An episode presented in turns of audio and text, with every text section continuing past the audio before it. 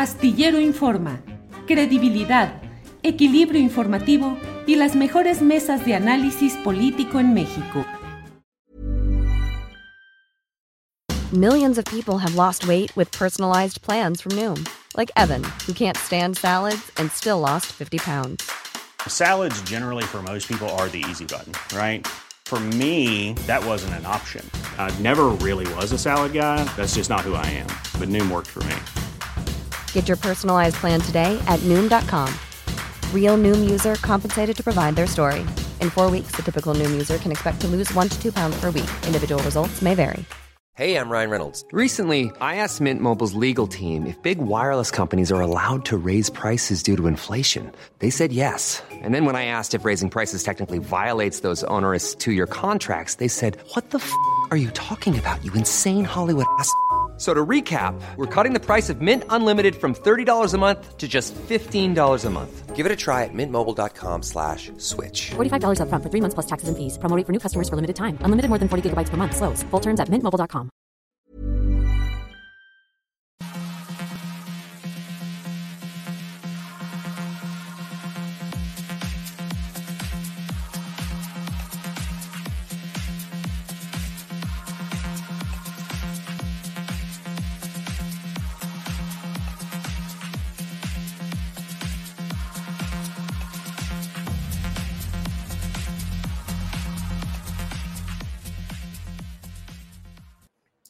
La una de la tarde, la una de la tarde en punto, y ya estamos aquí en Astillero Informa. Muchas gracias por acompañarnos en este programa que aporta información, análisis, debate sobre los temas más relevantes de las últimas horas en materia política, económica, social, cultural en nuestro país. Gracias por acompañarnos. Tenemos un programa muy completo. Le vamos a informar qué ha pasado en Querétaro respecto a la privatización del agua potable. Resulta que el gobernador panista del estado, Mauricio Curi, ya había promulgado la ley de aguas de Querétaro en un verdaderamente en un relámpago de acción burocrática para cerrar toda posibilidad de veto o de impugnación.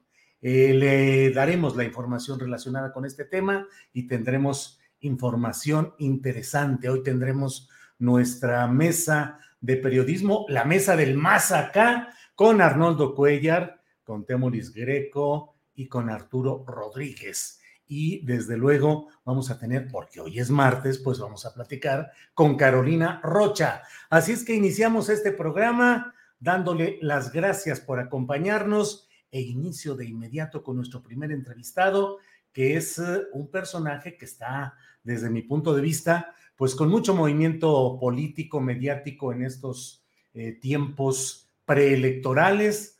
entiendo que buscando la candidatura a la presidencia de la República por la coalición que integrarían el PRI, el PAN y lo que queda del PRD. Así es que vamos a iniciar saludando a Enrique de la Madrid. Enrique de la Madrid, buenas tardes. Julio, qué gusto, qué gusto platicar contigo y con la gente que te sigue, que, que sé que son muchísimos. Gracias, Enrique. Muy amable. Enrique es director del Centro para el Futuro de las Ciudades del Tecnológico de Monterrey y fue secretario de Turismo de 2015 a 2018. Enrique, ¿listo para ser candidato presidencial? Bueno, a ver, primero eh, eh, lo que siempre tendré que contestar, con nuestras leyes electorales, Julio, no se puede ser muy abierto en estos temas porque entras en actos anticipados de campaña, en fin, son de las cosas que tendremos que cambiar también para que podamos ser más abiertos en México en este tema. Lo que te puedo decir hoy en día es muy listos a trabajar por, primero, por una alianza opositora, por un frente amplio, que además ese frente amplio me parece que tiene que generarle a los mexicanos una alternativa.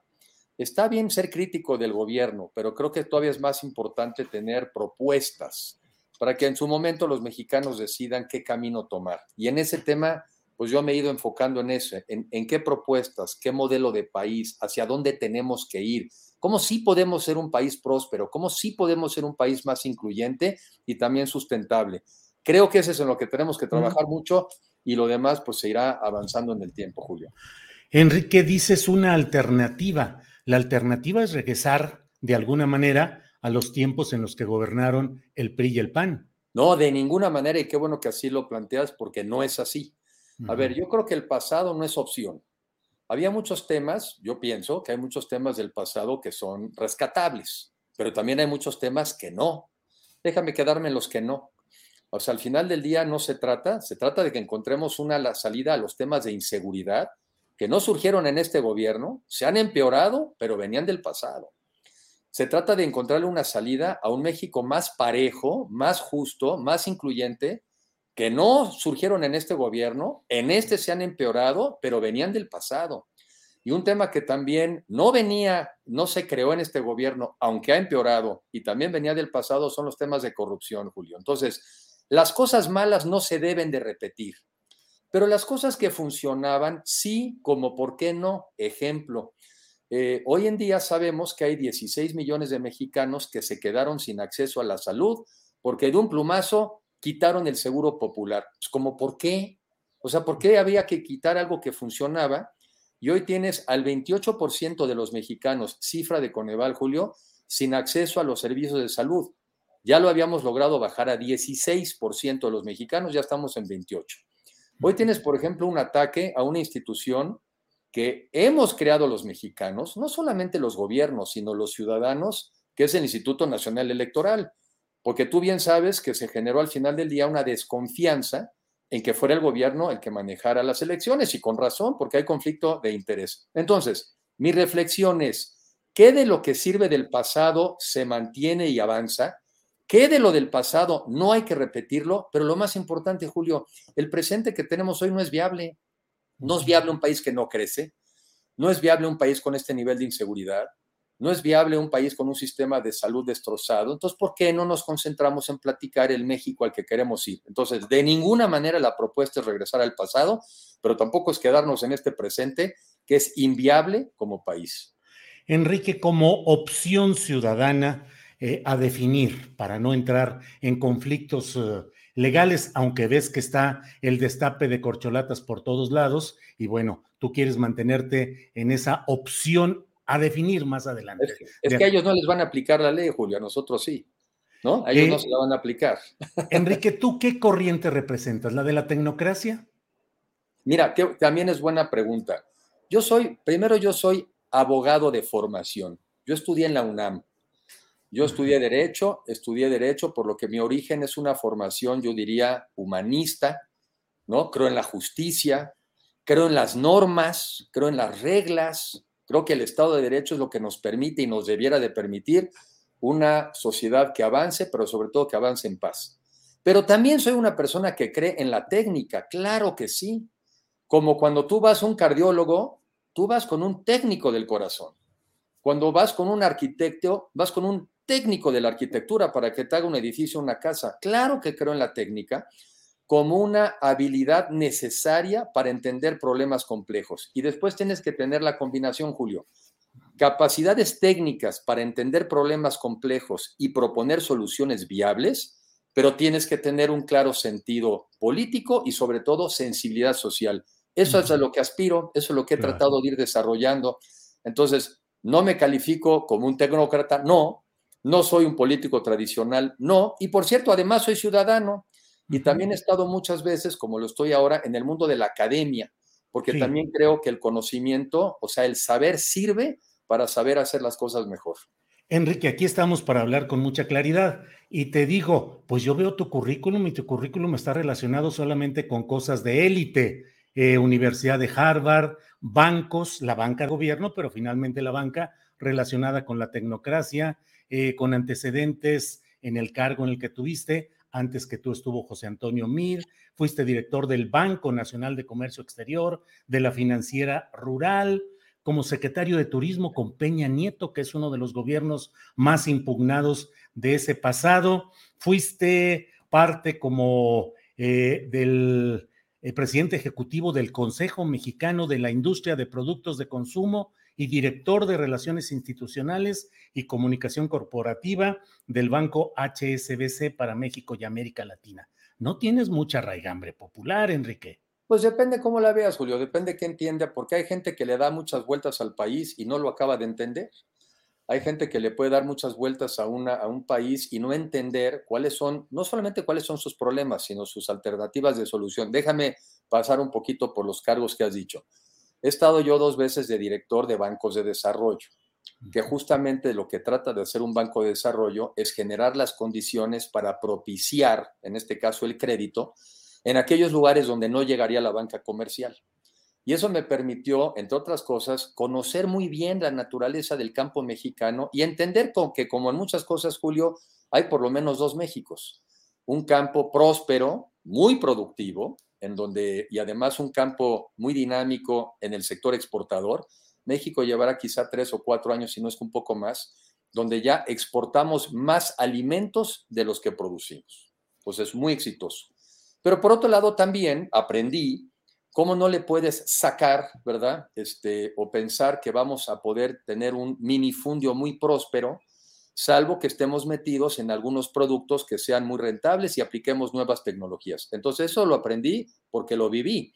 Yo nunca he sido un funcionario que me quedo en el escritorio. Viajo, viajo constantemente, le pregunto a la gente, me informo, soy abierto, escucho, no creo que lo sé todo, aprendo y después sí me regreso a las oficinas, pues a darle seguimiento y hacer las cosas mejor. Bancomex, Julio. Eso me permitió conocer a este México, que es el México que sobre todo ha tenido un crecimiento más acelerado desde que entró al GATT, después la firma del Tratado Libre Comercio.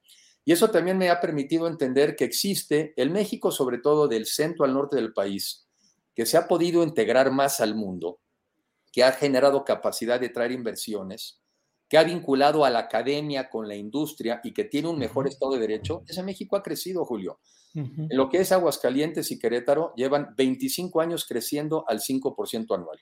Pero también conozco Oaxaca y conozco Chiapas, y durante los mismos 25, 30 o 40 años han crecido cinco veces menos.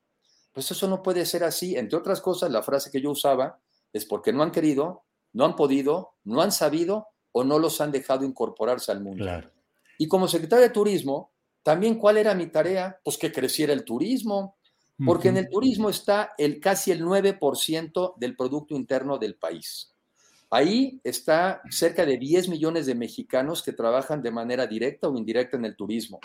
Y además ahí está el 60% de ellos son mujeres. Entonces yo más bien la reflexión que te haría es no solamente dónde he estado, sino qué he aprendido y qué he hecho con lo que he estado. Y ahora estoy también en el TEC de Monterrey, en un centro para el futuro de las ciudades, entendiendo y estudiando, pues, qué es lo que hace que aquellas ciudades prosperen y que sean ciudades donde mejoren el nivel de vida de la gente. En eso es en lo que yo he estado, Julio. Enrique, pero también eh, Luis Videgaray, José Antonio Mid, Carlos Salinas de Gortari, Enrique Cedillo podrían presumir credenciales así y el resultado de sus políticas fue eh, terriblemente repudiado en las urnas en 2018.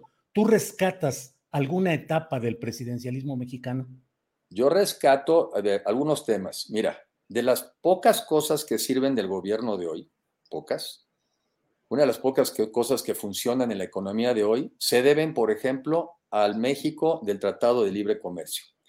Muchas de las inversiones que hoy en día están llegando, Julio, están llegando a pesar de lo que está pasando en México. Por ejemplo, muchas inversiones están llegando al norte de, México porque está viendo una economía norteamericana que se está recuperando. Gracias a Carlos Salinas de Gortari. Gracias. No, no, Julio, porque yo creo que el Tratado de Libre Comercio es pues algo. fue la visión de Salinas. Bueno, sí, a ver, en ese sentido, sin duda visionario. Pero Por eso reconoces, pues, el gobierno de Carlos Salinas. En esa parte, sin duda. No, y me voy un poquito atrás, Julio. Recientemente de, hicimos. De la Madrid. sí, exactamente. O sea, en, en el año 86 como una manera de enfrentar la crisis económica que, México entró en los 80, el año 80, 83, con la caída de los precios del petróleo y con el aumento de las tasas de interés, el país quebró, Julio. Porque luego también hoy nos venden una idea como que de repente apareció un mundo de personas que nos salieron, se, salieron del paraíso terrenal porque todo era maravilloso antes. No es verdad. El país quebró cuando le apostó al petróleo al gasto público como la forma de generar crecimiento y a la deuda. Entonces, simplemente lo pongo como explicación, ¿eh? porque a mí no me gusta esta, digamos, esta figura de andar buscando culpables, prefiero más bien buscar soluciones, pero lo doy como explicación. Cuando quiebra el país, una de las formas que se utilizó para enfrentar que el país saliera de la crisis, pero al mismo tiempo encontrar un nuevo motor de desarrollo, sí, fue la incorporación de México al GATT, que era este Acuerdo General de Aranceles y Tarifas. Y ese fue el precedente, el antecedente al Tratado de Libre Comercio. Y déjame hacerte una reflexión. Pues eso pensaron que era bueno los gobiernos anteriores, pero también lo piensa que es eso que es bueno el gobierno actual, porque tan es así que participó en la renegociación de este TLC que ahora es el TECMEC. Entonces, esas son de las cosas que creo que los mexicanos hemos aprendido, independientemente de la visión política o económica de cada uno, creo que ahí hay una enorme coincidencia de que el comercio internacional le hace bien a México y en eso yo creo que coincidimos la gran mayoría de los mexicanos. Enrique, políticamente, ¿eres un junior? Pues no, porque yo creo que un junior, pienso, ¿eh? igual me equivoco, un junior es una persona que no trabaja, que no estudia, que vive de los beneficios. Políticamente. No, pues tampoco. Pues, no, o sea, pues, lo que tienes es el apellido de la Madrid, es lo que te está moviendo. Y, no, pues a ver, pues, pues hay muchos apellidos que no se podrían mover. O sea, yo muy orgulloso, primero, muy orgulloso de, de mis padres, primero, como un hijo normalmente lo debe de ser de sus padres, pero además conozco muy bien, conozco muy bien, Julio, el México de ese entonces, que además lo comparto, un México, esa es mi visión, un México donde tenemos que tener, no solamente es mi visión, es la visión de la constitución mexicana. Tienes que tener una economía donde el gobierno tiene la responsabilidad de la planeación del desarrollo, Plan Nacional de Desarrollo, por cierto, viene de la época también de Miguel de la Madrid, el cambio al artículo 25 constitucional, pero donde se reconoce que tiene que haber una participación del sector privado, público y social. Ese es el que yo creo, ese es el que yo aprendí incluso de abogado. Entonces, esa es mi visión, la visión de la Constitución mexicana sobre una participación del sector productivo, del sector social y rectoría del Estado. Ahora, déjame hacer ahí una aclaración. Estuve estos días. Este, este Enrique, antes de pasar a eso, si me permites, ha habido entrevistas de estas que hace luego Jordi Rosado, en las cuales un personaje de la farándula platica cómo había reventones de los hijos de Miguel de la Madrid que se iban a fincas especiales cuidados por el Estado Mayor Presidencial y en una franca, eh, pues, abuso de los recursos públicos. Bueno, a ver, ese mismo personaje también dijo en, en alguna otra entrevista que había asesinado a una persona. y, después dijo, y después dijo, bueno, soy medio exagerado, porque es la manera como llamo la atención. ¿No hubo excesos durante la administración de Miguel de la Madrid con sus hijos? pero no. Después, para contestarte directamente, en mi caso, sé quién es ese personaje, pero nunca fue mi amistad. Siempre he sido muy selectivo de mis amistades. No cumplí el perfil, no lo cumple hoy.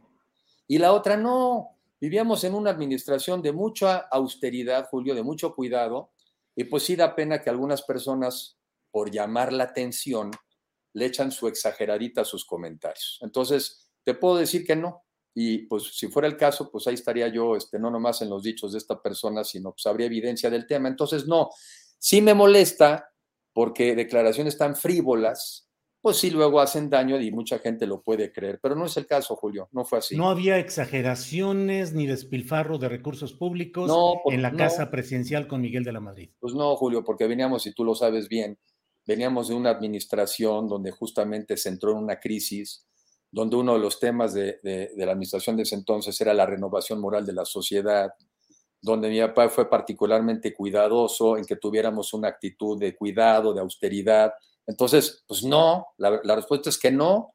Este, Entonces, pues sí es lamentable que una persona, por llamar la atención, eh, se puso a exagerar. Qué bueno, por cierto, que esa persona no prosperó políticamente porque hubiera sido una vergüenza para el país. Enrique, ¿asumes que eres eh, producto del privilegio? Sí, sí tengo el privilegio de ser una persona que desde pequeño primero contó con la presencia de sus padres, de los dos, que no es el caso de todos los mexicanos hoy en día. Tuve el privilegio también de estar en familia, de tener el cariño, de tener acceso a la educación, ¿verdad? Y de tener acceso a la formación. Eso, para mí, hoy en día es un privilegio. Si por privilegio se, se entiende, ¿verdad? Como quizá algunos lo entienden, que las cosas me han sido dadas, pues no, mira, nomás te invito a que sigas mis días. Y estoy todo el día, todo el día chambeándole y así ha sido mi caso Porque el privilegio también lleva responsabilidad, así lo entiendo yo.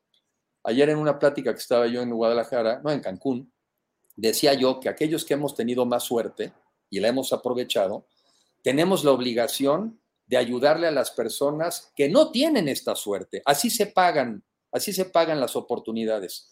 No se pagan solamente agradeciéndote a los que te la dieron, sino se paga trabajando para que otros tengan las oportunidades que tú has tenido. Así la entiendo yo y así la he vivido siempre, Julio.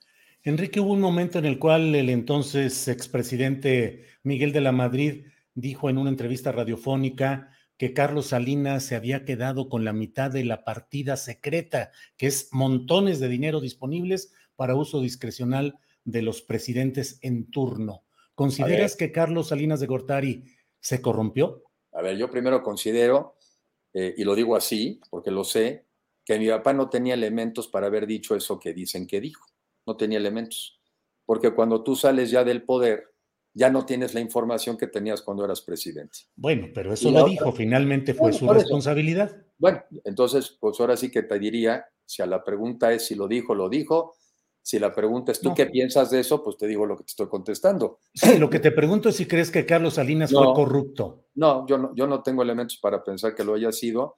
Y otra vez, este no es el tema en donde a mí me interesa estar eh, centrándome en la conversación de los mexicanos hacia adelante, pero la respuesta es no, Julio. Pero ¿por qué no. hacia atrás? ¿No se puede hacer justicia si no se analiza el pasado? No, sí, la justicia hay que hacerla, eh, la justicia hay que hacerla y como dices en ese sentido, en el sentido más amplio, ¿verdad? A todos tenemos que analizarnos en términos de nuestros aciertos y nuestras debilidades, pero a mí no es al que me toca hacer esa evaluación, pero qué ¿Pero bueno. ¿Por qué no? Si hasta quiere ser una opción ciudadana que eventualmente gobernaría a los mexicanos. Porque entonces, a, mí, porque entonces a mí me toca hablar de mí, Julio. A mí me toca hablar de mí. Hablar, bueno, no sé, de, acuerdo, de acuerdo, de acuerdo, adelante. Creo yo, creo yo. A mí me toca hablar de mí, a mí me toca hablar de las ideas que tengo sobre el México del futuro, sobre el México que debemos de ser, sobre la preocupación de que tener 8 millones más de pobres en México no es una buena opción, tener 16 millones de mexicanos que se quedaron sin acceso a la salud no es una buena alternativa y que tenemos que trabajar por un México mejor. Eso es lo que yo pienso y en eso es en lo que yo estoy concentrado. Y eso yo creo que en lo que nos debiéramos de concentrar los mexicanos, porque francamente una polarización sin sentido, pues no nos está dando los resultados. Eso no te lleva frijoles a la mesa, eso no te lleva empleo a los hogares, eso no te lleva educación para prosperar. Yo eso es en lo que me centro y eso es en lo que yo estoy concentrado. ¿No tiene sentido analizar quiénes son los responsables de la gran crisis de corrupción y de injusticia que vive México? Sí, sí, yo creo que sí, es, sí hace sentido y en parte también creo que es un tema donde todos los mexicanos tenemos que participar, porque cuando hablamos de Estado de Derecho, Julio, no solamente es un tema de los gobiernos, es un tema también de los ciudadanos. Es de los dos, ¿eh? es de todos nosotros. Nos hemos venido a acostumbrar, digo yo, a un Estado de Derecho un poquito a la mexicana qué es eso? Pues como que sí hay reglas, pero pues como que no las respetamos, ¿no? Y llega un momento en que ya no funciona, ya no da, ya no sirve. Digo, yo me pongo a ver estas escenas que estamos viendo últimamente en las redes sociales, ¿no? Eh, ayer creo que en Culiacán, ¿no? Una serie de balazos, una balacera en la calle, o hay otras escenas donde tienes un grupo de delincuentes persiguiendo al ejército, o tienes otras escenas en donde ves, por ejemplo, cómo le roban a una niña la computadora y ella está desesperada y dice, no, no me roben eso porque es donde tengo mi tarea. Cara, yo creo que nos podemos concentrar en los temas que tenemos hoy y cómo los vamos a resolver. Y es, y es de perfiles, Julio. Hay gente que quizá está muy preocupada en las causas. Yo estoy preocupado en cómo resolver los temas y cómo llegar a un México mucho mejor, porque creo que podemos tener un mucho mejor México que el que hoy tenemos. Ah, sí, de acuerdo. Son temas muy preocupantes los que planteas y también los del pasado. Con Peña Nieto, ¿crees que fue el banquete de la gran corrupción en México? A ver, yo creo que hubo dos cosas ahí, dos cosas. Me parece que hubo algunas reformas que son verdaderamente trascendentes y que creo que eh, le han dado a México viabilidad, pero también hay que reconocer, y son lecciones hacia adelante, que las reformas eh, políticas, las reformas económicas, no solamente deben de ser vendidas en las cámaras, sino que tienen que ser vendidas en la sociedad. O sea, que la sociedad también entienda por qué se hacen algunos cambios, por qué se hacen algunas reformas y qué beneficios tiene. Y esa es una tarea que no se debe de quedar solamente con que se ganaron votos en una Cámara. Y lo segundo, yo le he dicho, claro, hubo excesos de, ¿verdad? de corrupción en algunos casos del gobierno federal y de los gobiernos estatales que hicieron que la gente al final del día dijeran, ya estuvo bueno y queremos un cambio. Sí, sí se hubo eso. Y me parece que hubo temas que se pudieron haber evitado a tiempo. También creo que qué exceso de corrupción, Enrique? Por cierto, Julio, por cierto, también los hay hoy, ¿eh? Entonces, otra vez. ¿Cómo qué pues exceso de corrupción con Peña Nieto? Pues porque hay casos de gobernadores que fueron verdaderamente excesivos. No, no, no, de Enrique Peña Nieto con su gabinete federal. No, no, pues, pues estamos, ahí sabemos de hay casos que han estado, digamos, en los tribunales, ¿verdad? Pero no los puedes mencionar. No, prefiero no. Pero te dejo aquí la oportunidad que lo hagas. pues ya sabemos de qué estamos hablando, pues porque así prefiero hacerlo. Pero sí estoy eh. reconociendo, estoy reconociendo, Julio, estoy reconociendo, lo que estoy diciendo es lo que estoy diciendo, que hubo pues casos de personas que se excedieron y también a nivel federal y a nivel estatal. Y eso Pero excederse es comer un poquito de más. No, no, bueno, pues hay casos que hay, hay figuras que están incluso este, en procesos judiciales y algunos están detenidos, están en la cárcel, ¿no? Enrique. son, son, de, son de todos conocidos, Julio, yo creo que hay que confiar en que la gente esté informada, que seguramente tú lo has hecho muy bien y seguramente la gente sabe de quién estamos hablando. Enrique, pues bueno, gracias por la plática, gracias por esta oportunidad. Me quedo con la sensación de que no quieres tocar los graves problemas acusados públicamente en los casos de Salinas de Gortari y de Peña Nieto. No, yo me quedo con la idea de que tenemos que platicar sobre los graves problemas que le afectan también a la gente que tiene que ver con 8 millones más de pobres, 16 millones de mexicanos que se quedaron sin acceso a la salud, 120 mil mexicanos que han sido motivo de homicidio en los últimos tres años. Y yo me quedo con que los mexicanos haríamos bien en empezar a concentrarnos en cómo resolver estos problemas y generar un México mejor. Esa es con la que yo me quedo, Julio. Enrique, para cerrarte, te, prometo que ya es la última pregunta. A Peña Nieto le preguntaron en la Feria Internacional del Libro tres libros que, hubiera, que hubieran marcado su vida. Yo te pregunto, ¿puedes decirnos tres hechos concretos que como funcionario hayas realizado y que hayan impactado para bien a la sociedad? Hechos concretos, palpables, que avalen tu, tus futuras o eventuales aspiraciones. Sí, a ver, yo creo que podrías hablar también con el sector turístico del país donde te diga qué opinan de mí, qué opinan sobre el, nivel de coordinación que teníamos.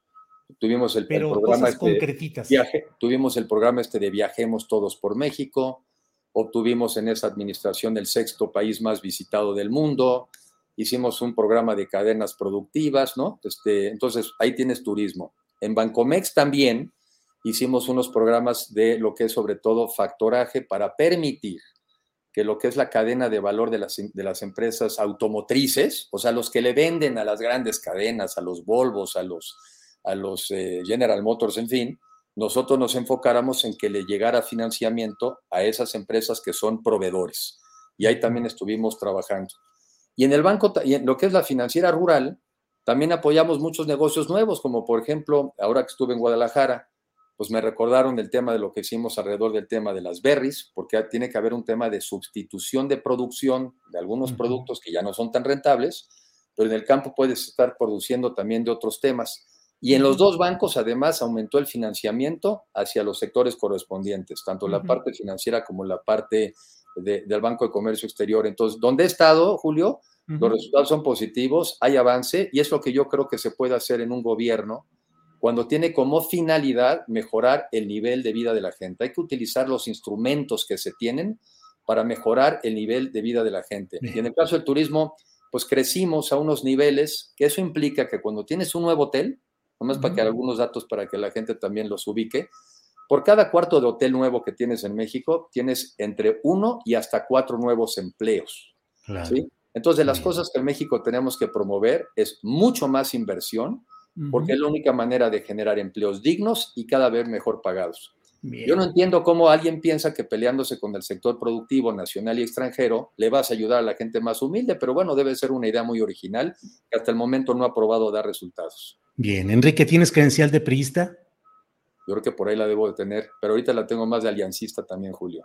Pero eres militante del PRI. He sido militante, fui diputado por el PRI. ¿Pero has sido o eres? No, soy.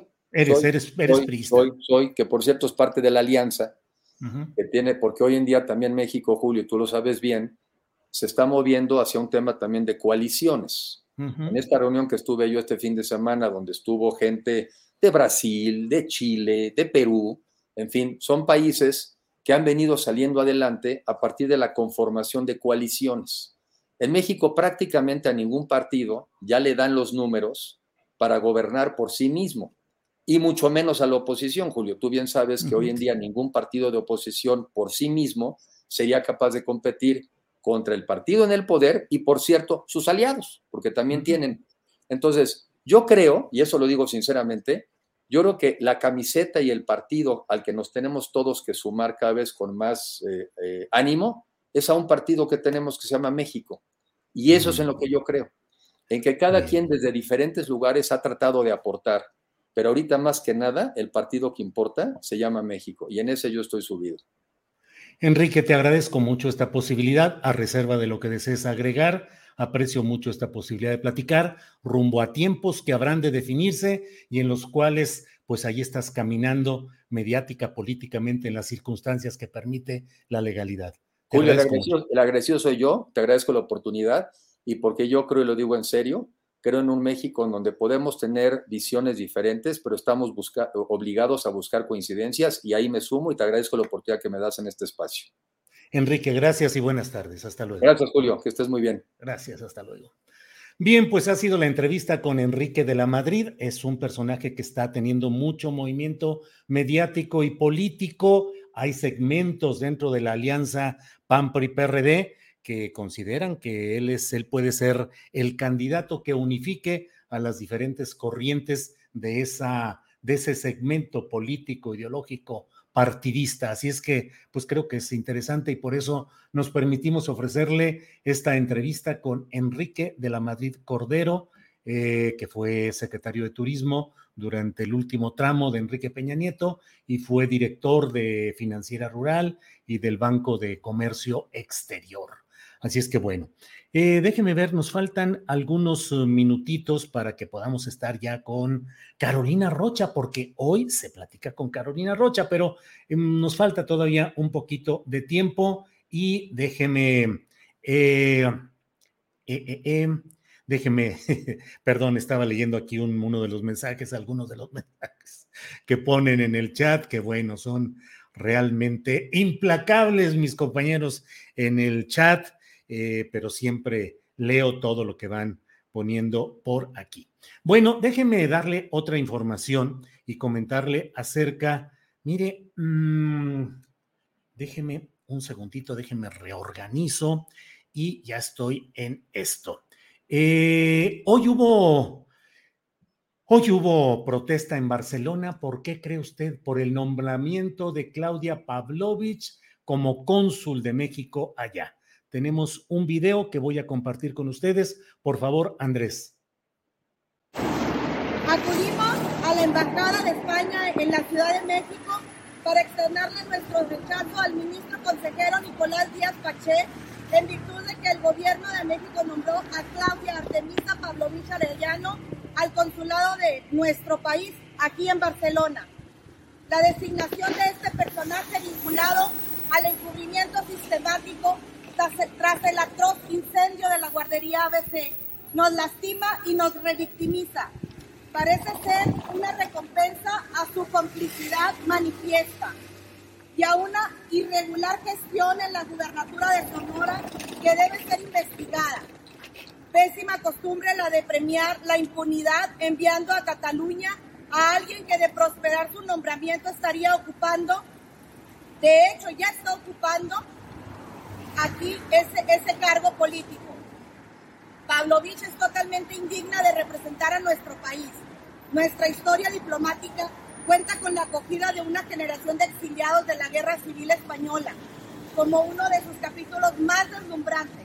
Es una vergüenza que así se envilezca nuestro servicio exterior con funcionarios como Herrera Beltrán o Pavlovich Arellano Agradecemos enormemente la excelente disposición del cuerpo diplomático español acreditado aquí en, Barcelona y el gran interés de su propio gobierno que ha demostrado.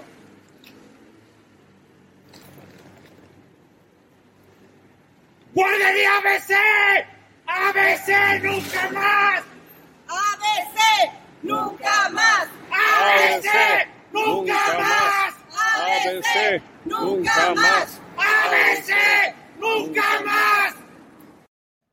Pues eso ha sucedido hoy en Barcelona. Una recepción a la cónsul Claudia Pavlovich, que como usted sabe ha recibido múltiples muestras de rechazo por esta designación diplomática, que se entiende a cambio de haber cedido el paso en eh, Sonora al partido Morena en las pasadas elecciones estatales. Ah, se están recolectando además firmas de colectivos y diversos grupos ciudadanos en demanda de que sea retirada esta cónsul, pues la verdad, con cartas credencial muy ajadas y muy preocupantes. Eh, ayer tuve una entrevista aquí acerca de lo que eh, sucedió hace dos años en San Mateo del Mar, Oaxaca. Eh, sobre ello, Arturo, Luis Arturo Ábalos Díaz Covarrubias, vocero del Comité de Víctimas y Familiares y COTS de ahí de San Mateo del Mar, nos envía unas palabras que deseo compartir con ustedes tal cual. Dice, agradezco mucho la sensibilidad y sobre todo el profesionalismo de Julio Astillero y Adriana Buentello por el espacio en esta entrevista. Solo aclarar que hubo un momento donde se corta el video y el audio y solo alcancé a escuchar las últimas palabras de Julio, donde dice, estaremos atentos a reserva de lo que desees agregar. Julio hace un comentario previo, comillas, que los caciques están en la campaña de Morena Cierra comillas, eso fue lo que yo dije. Pero los caciques y los asesinos, dice el vocero de este comité de víctimas, los caciques y los asesinos que las víctimas y familiares y el comité reconocemos son del PRI. No hay ningún cacique de Morena. Los caciques son del PRI que no han permitido la participación de las colonias y agencias en estos procesos democráticos. Los asesinos son del PRI y no militan en Morena ni están en la campaña del ingeniero Salomón Jara. Eso es lo que eh, ha solicitado Luis Arturo Ábalos Díaz Covarrubias, vocero del Comité de Víctimas y Familiares y COTS de San Mateo del Mar, que reproduzcamos y lo hacemos con mucho gusto.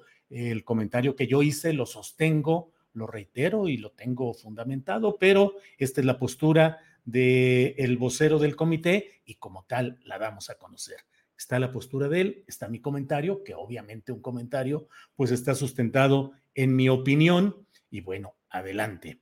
Eh, por otra parte, déjeme comentarle, déjeme decirle eh, que está, y voy a leer una nota que está publicada en Presencia Universitaria, un portal de la Universidad Autónoma de Querétaro bajo la firma de Diego Hernández. Dice ahí, eh, la ley que regula, la nueva ley que regula la privatización del agua en Querétaro, fue publicada en el periódico oficial La Sombra de Arteaga, así se llama el gobierno, el periódico del gobierno del estado, este 21 de mayo, por mandato del Poder Ejecutivo, encabezado por el gobernador Mauricio Curi, pese a los llamados de la ciudadanía de que la ley fuera vetada debido a las advertencias de que ésta se direcciona a la privatización del agua en la entidad.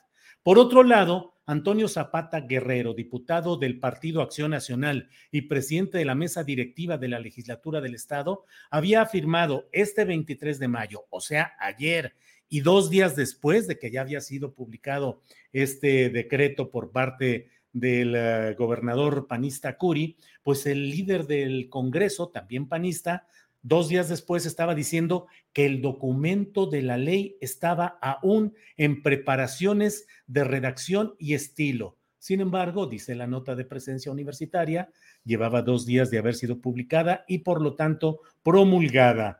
Este mismo día, dice la nota, asociaciones de la sociedad civil entregaron una solicitud al Poder Ejecutivo para que fuera vetada la ley. La bancada del PAN, mismo partido por el que fue electo el gobernador, fue la autora de la iniciativa junto con los diputados del partido Querétaro Independiente, con una rapidez inusitada. El PAN en un abrir y cerrar de ojos aprobó en la comisión legislativa correspondiente, luego en el pleno de los diputados y luego rápidamente se publicó en el diario oficial de Querétaro esta reforma que legaliza lo ilegal, que favorece a los grandes grupos inmobiliarios de Querétaro que ya tienen funcionando sus fórmulas para tener agua privatizada ilegalmente, pero que ahora eso pues ya se formaliza y tan contentos al menos los de la élite queretana.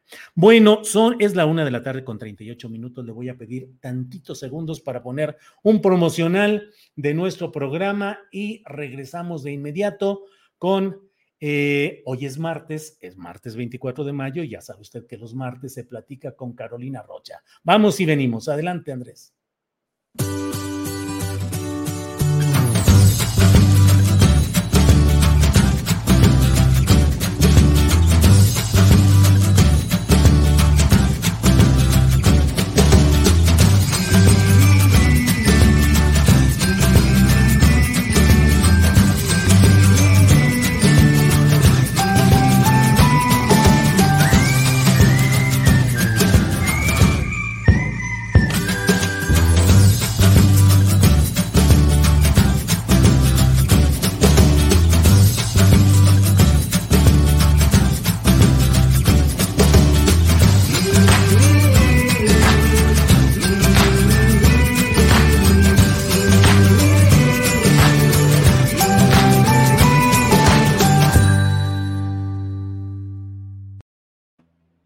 Bien, ya estamos de regreso, es la una de la tarde con 39 minutos, estamos en este martes 24 de mayo y como es martes, pues se platica con Carolina Rocha, que ya está por aquí. Carolina, buenas tardes. ¿Cómo estás, Julio? Aquí diciendo, apaguen la licuadora, la licuadora. ¿Y, la alcanzaron a apagar o está ahorita a todo lo que da? sonar. Este, en esta casa se va a comer em, con salsa verde, eh, no tricolor, porque acuérdate que el jitomate está muy caro y la inflación nos trae a todos hablando solos. Entonces, salsita verde, cuando uno no puede con la salsa mexicana. Ándale, así es, pues qué bueno, qué bueno que estés ahí al tanto de las vicisitudes gastronómicas y de mercado. Y bueno, para esta sección de las vicisitudes políticas, ¿cómo anda el mercado electoral y político, Carolina? Ya me puse ahora sí, hasta te conminé en las redes sociales, mi querido Julio. Dije, si no hablamos de los candidatos, no se va a lograr nunca, porque además yo sí te voy a decir una cosa que me di cuenta al escribir en el Twitter. Este, hay padecimientos como la COVID-19 que ha sido tremenda y costosísima para los mexicanos. Oye, casi todo el presupuesto se fue en dos bocas, en el tren Maya y en las vacunas. Este, no sé, la viruela quizás nos cueste. No te quiero decir lo que la diabetes y las enfermedades del neoliberalismo, como ahora le dio por decir a, ay, a ese Hugo López Gatel, ay, Dios mío, este hombre, cada vez que abre la boca, algo nos pasa. Pero bueno, la enfermedad más cara que hemos encarado como nación es la calentura electoral. Yo no sé por qué no está en el cuadro médico, Julio. Sí le da, le da a pocos en realidad. Somos 113 millones de mexicanos y le da siempre a los mismos de manera recurrente cada tres o seis años y pon tú que sean mil personas, pero esos mil nos han costado, ay Dios mío, ya olvídate lo que nos cuestan en corrupción, no lo que nos cuestan en cada elección. Y mira que les quieren lanzar una reforma electoral, pero no se dejan, no se dejan los partidos. Es, es, un síndrome muy agudo. Yo no sé si tú no crees que eso nos ha hecho daño. Pues sí, desde luego, porque finalmente, como dices, son los mismos enfermos reproduciendo el mismo virus no hay medicina que pueda curar esto y por el contrario, a veces entre más medicina les quieren dar, más autoinmunes se vuelven y más expansivos. Qué terrible virus, Carolina. Es un virus terrible porque además no solamente es que les pegue, si hay mutaciones del COVID, como hemos visto, bueno, con estos enfermos electorales, o cómo vamos a decir, estos pacientes. estos, pacientes electorales se mutan también, se transforman y entonces pasan de un partido al otro. Mira, yo mutantes, esta vez mutantes sí electorales. A planas. A ver. Mira, ahorita que hablaba que se mutan y los de siempre, a ver, en esta plana, ¿cuántas veces, ay Dios mío, cuántas veces has visto este pacientito azul? Pues sí, desde luego, desde y que luego era. Ya amarillo va a querer ser tricolor, este otro pacientito. Oye, fíjate, alito, malito, Deberíamos de agregarle una M, o sea, Manuel Alejandro, y entonces ya sería malito. Malito. Oye, pero. Me puse a dibujar las planas de tantos candidatos y no sé cómo quieras que le entremos al tema. Este, yo ya hice hasta mi acordeón, porque acuérdate que a mí me dio también un mal, que es el COVID, me hizo perder la memoria. Y por cierto, ya hice apuntes. También en la calentura electoral hay pérdida de memoria, porque un día eres de un partido, el otro día eres del otro. Un día querías a alguien, al otro día no lo quieres. No se puede ser candidato en este país si no se es desmemoriado, porque tú sabes que las lealtades no, no, no funcionan. Pero, pero bueno, ¿Cómo quieres que le entremos? Porque vas a participar en la sección, Julio. Ya estoy puesto aquí con mis orejas de burro para ponerme cuando no conteste la respuesta. Adelante, maestra. Entonces, yo quise empezar primero las damas, ¿no te parece? Sí, claro. Y primero eh, eh, el partido que está en el poder, digo, ni modo, hay que agarrar a los que pueden llegar por algún designio. Entonces, en la baraja, en primero las damas, te puse a Claudia Sheinbaum. Eh, yo hice categorías, superpoderes, fuerzas, o sea, el superpoder, nada más hay uno, las fuerzas y las debilidades. Eh, yo te los canto y tú luego cantas lo que tú creas, porque aquí no es nada más, ay, sí, aquí hay equidad de género, si yo suelto algo, tú también. Entonces, mira, yo en Doña Claudia puse que tiene un superpoder, es un superpoder digital. O sea, el del dedo presidencial. Ah, el superpoder, tú sabes, que es de ser la más querida por el presidente Andrés Manuel. Todo mundo dice que es su delfina, no se confunden con la delfina del Estado de México, la secretaria este, de, de, Educación Pública, que también este, está súper que requete bien.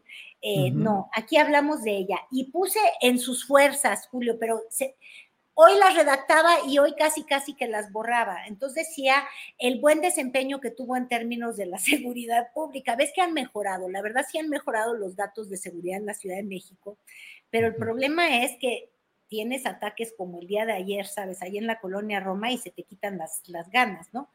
Otra fuerza que le encontré. Entonces ahí te van mis fuerzas para que tú vayas viendo las tuyas.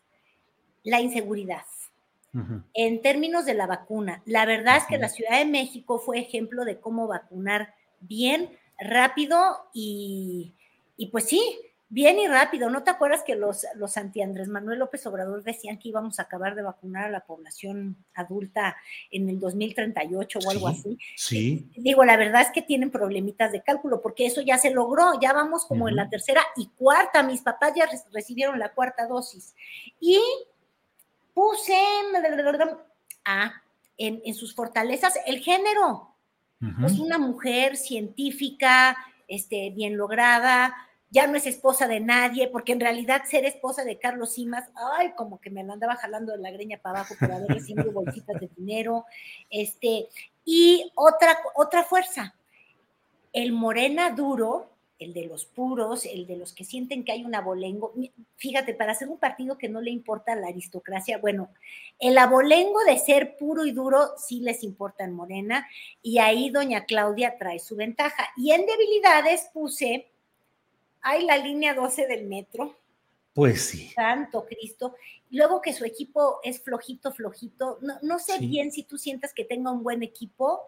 Eh, la derrota en la elección intermedia, en la del 2000, ya te iba a decir 2018, es que se siente Hmm. tanto tiempo, pero no. La reciente, la del 21. Y puse que es que no es señorita, olvídate señorita México, porque de eso no se trata en este tipo de concursos. No es señorita simpatía.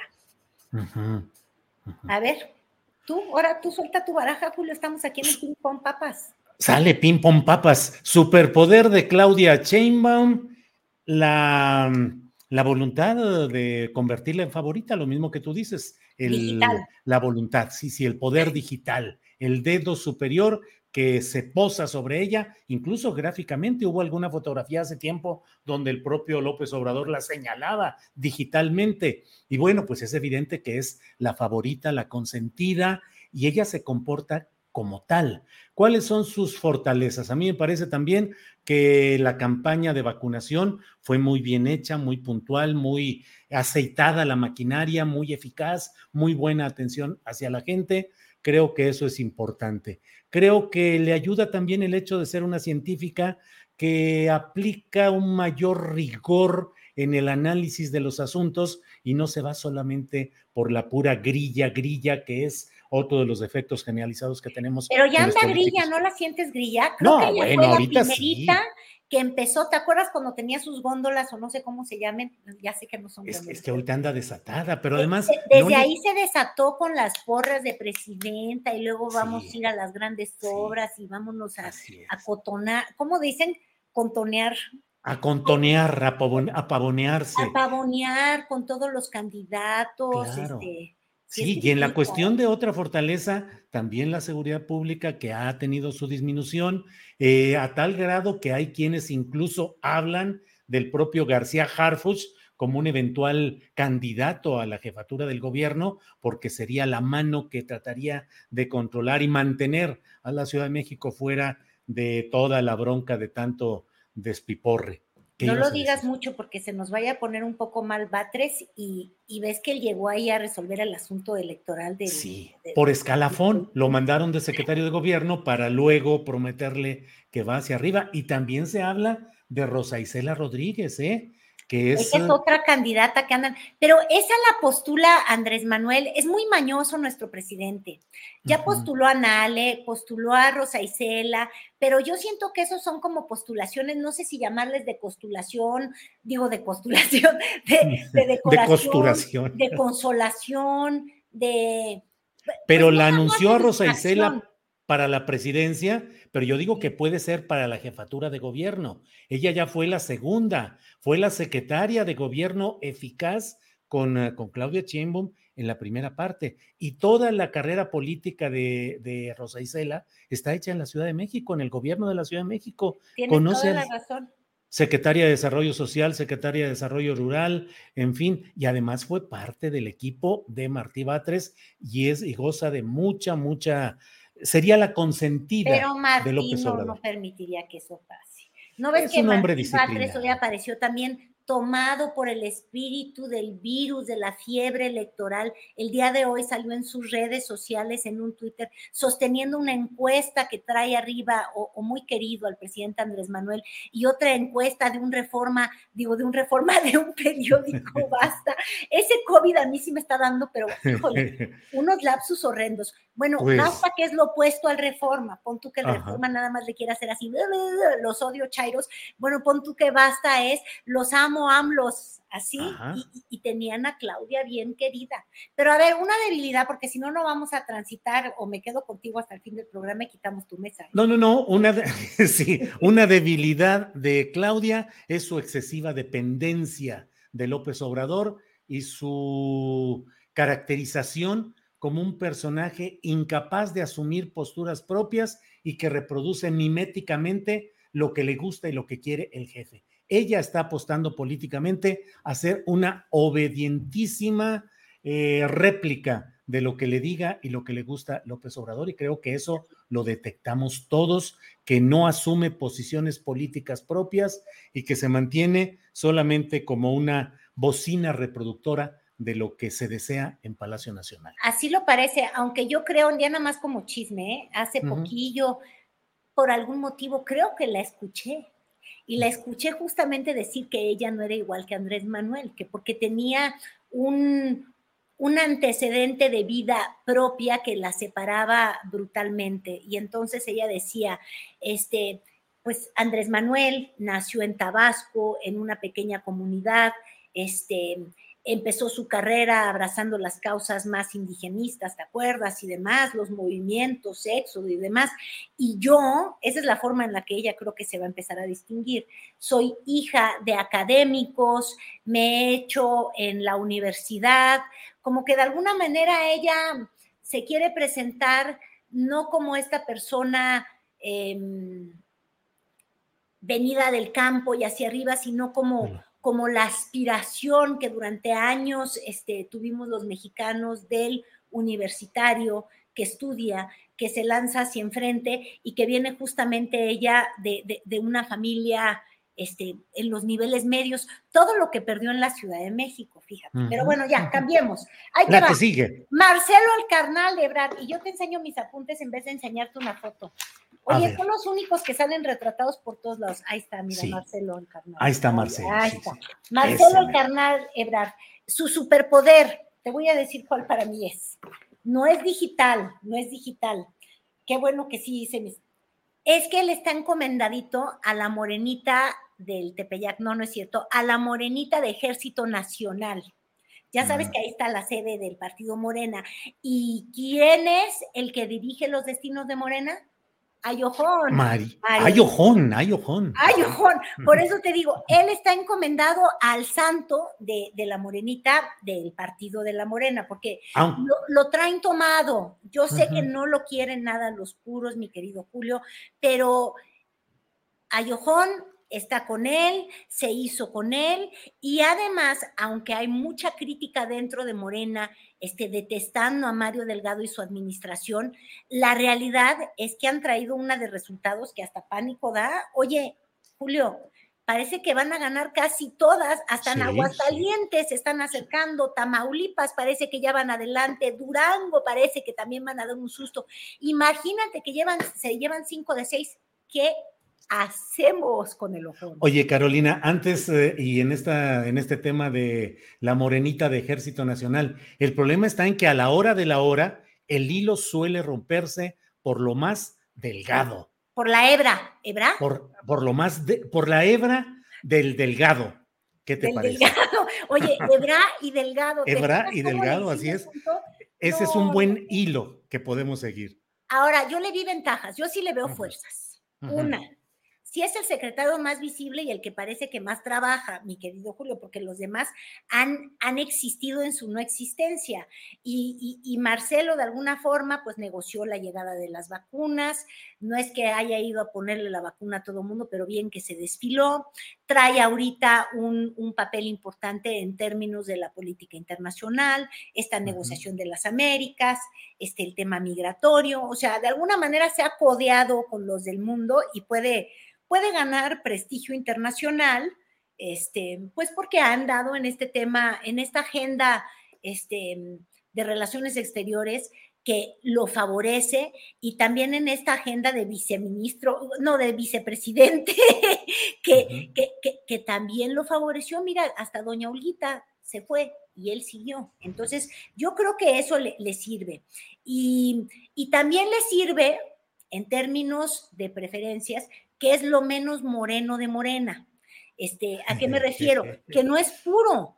Y, ah, yo pensaba que te ibas a meter en materia racista. ¿eh? No, no, eso a mí no me gusta nada, pero a los racistas horrendos de la oposición, este, los que se han destacado, ya sabes, por decir, ay, fuchi son cubanos, ay, fuchi este, se visten con guayaberas, este, estos que no pueden esconder ni queriendo el racismo que traen, sienten que Marcelo es lo menos este, morenista que tiene Morena, y no, lo digo en, color de piel, pero bueno, para estos personajes del terror y del Ku Klux Klan, híjole, yo creo que para ellos sería eh, lo menos Andrés Manuel, que, habría y quizás entonces ahí sus, sus, campañas de odio cesarían tantito y veríamos una elección menos polarizada.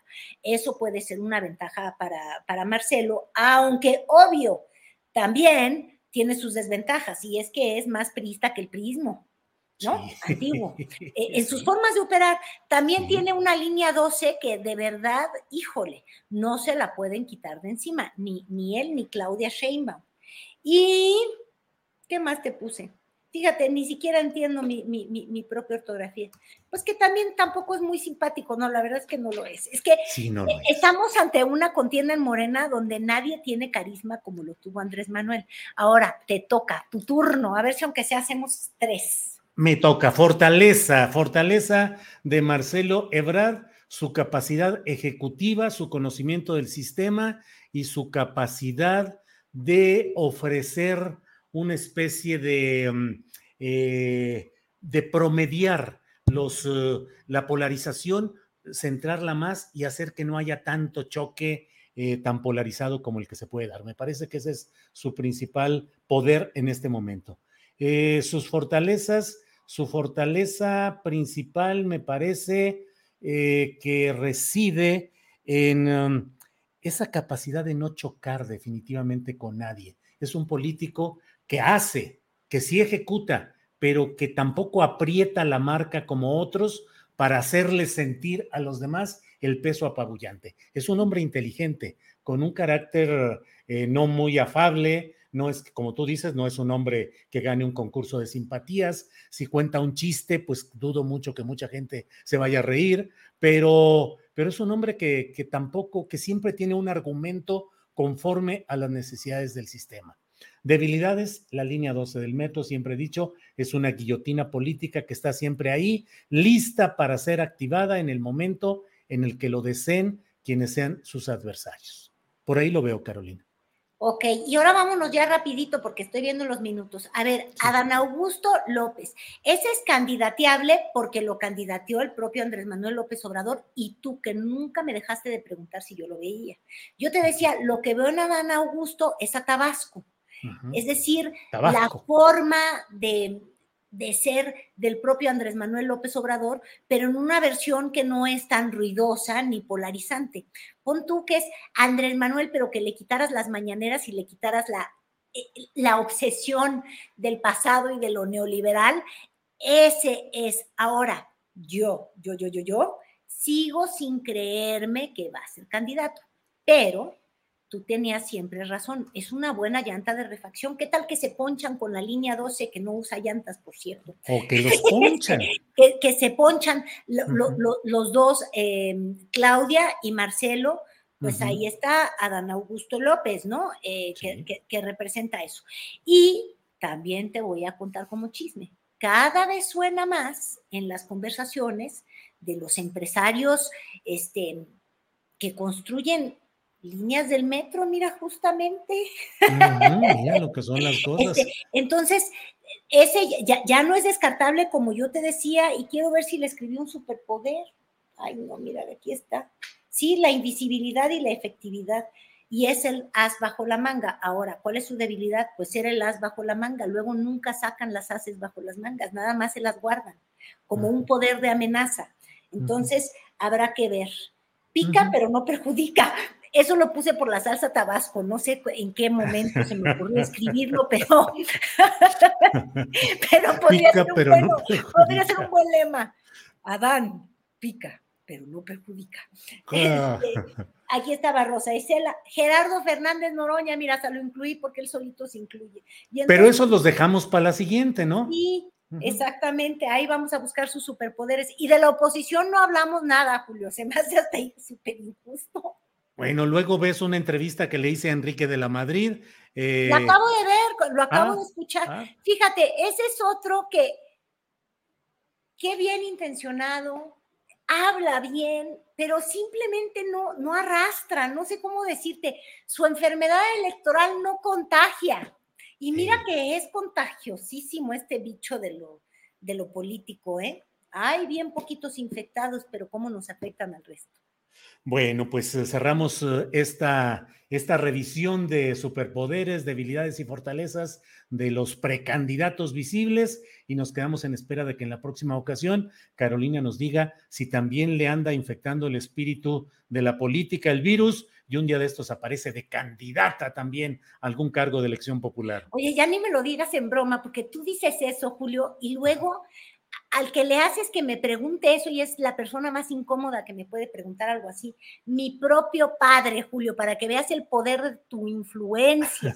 Entonces me dice, oye, ¿tú estás pensando en eso? Digo, no, esos son los pensamientos de Julio, que ya está enloqueciendo, que, que, ya, ya, ya no sabe ni qué inventarme.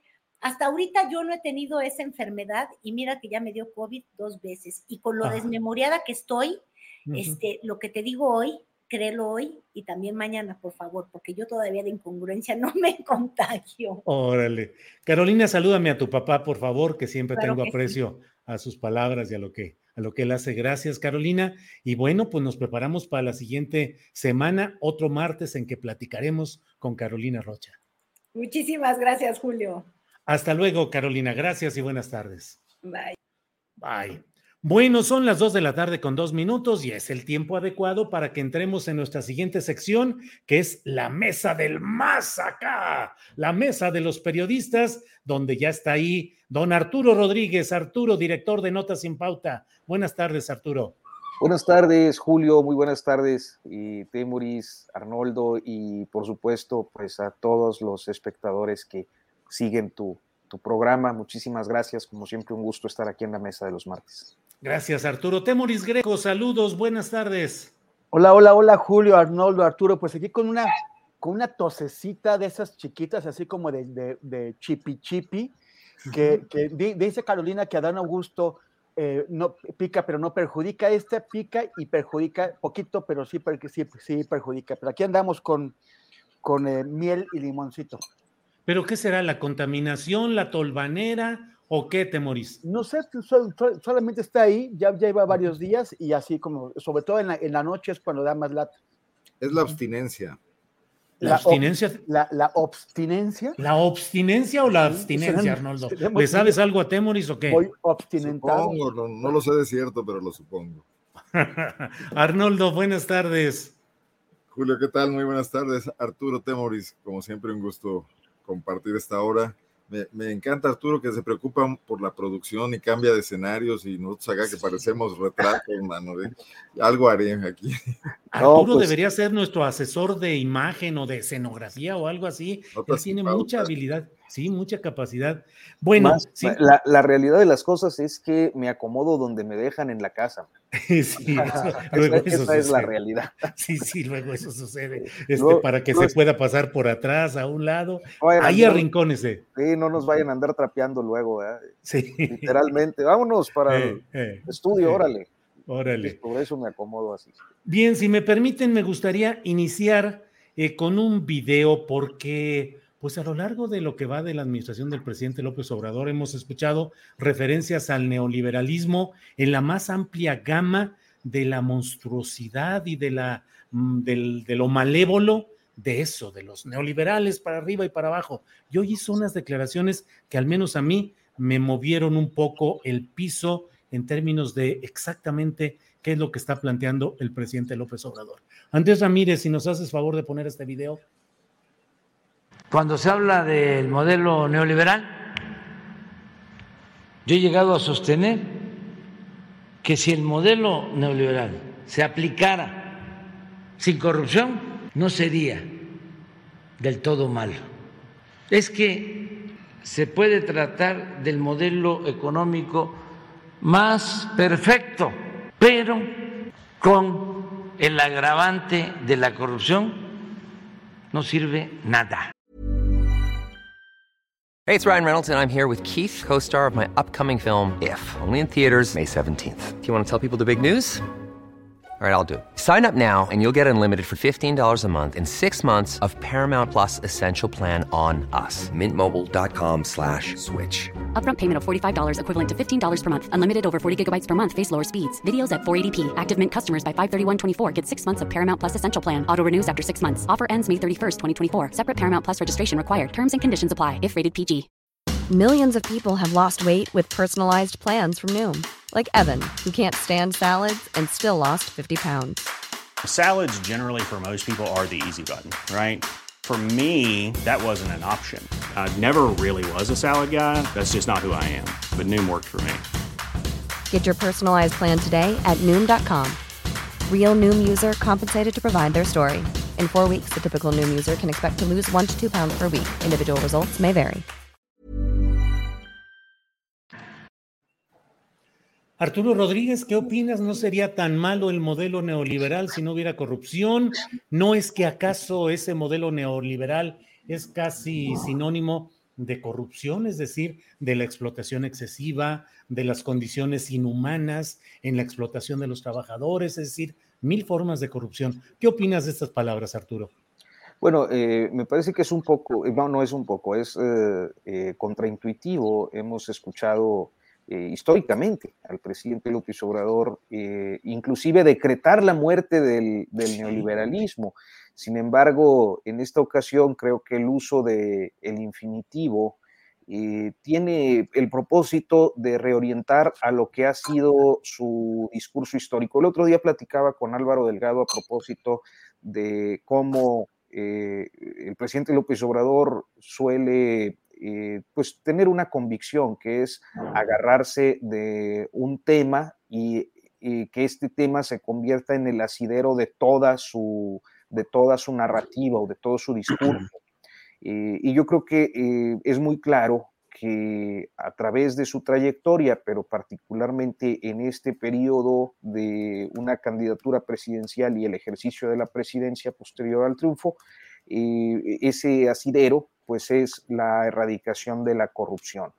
Eh, creo que coincido contigo, eh, el neoliberalismo pues es este modelo económico que hemos aprendido, es descarnado, tiene un propósito concreto que es eh, la reducción, el adelgazamiento, dirían, del Estado y de su intervención en diferentes actividades para que eh, pues las libres fuerzas del mercado, es decir, el sector privado, eh, se haga cargo de prácticamente todo y que el Estado sirva únicamente como una especie de árbitro.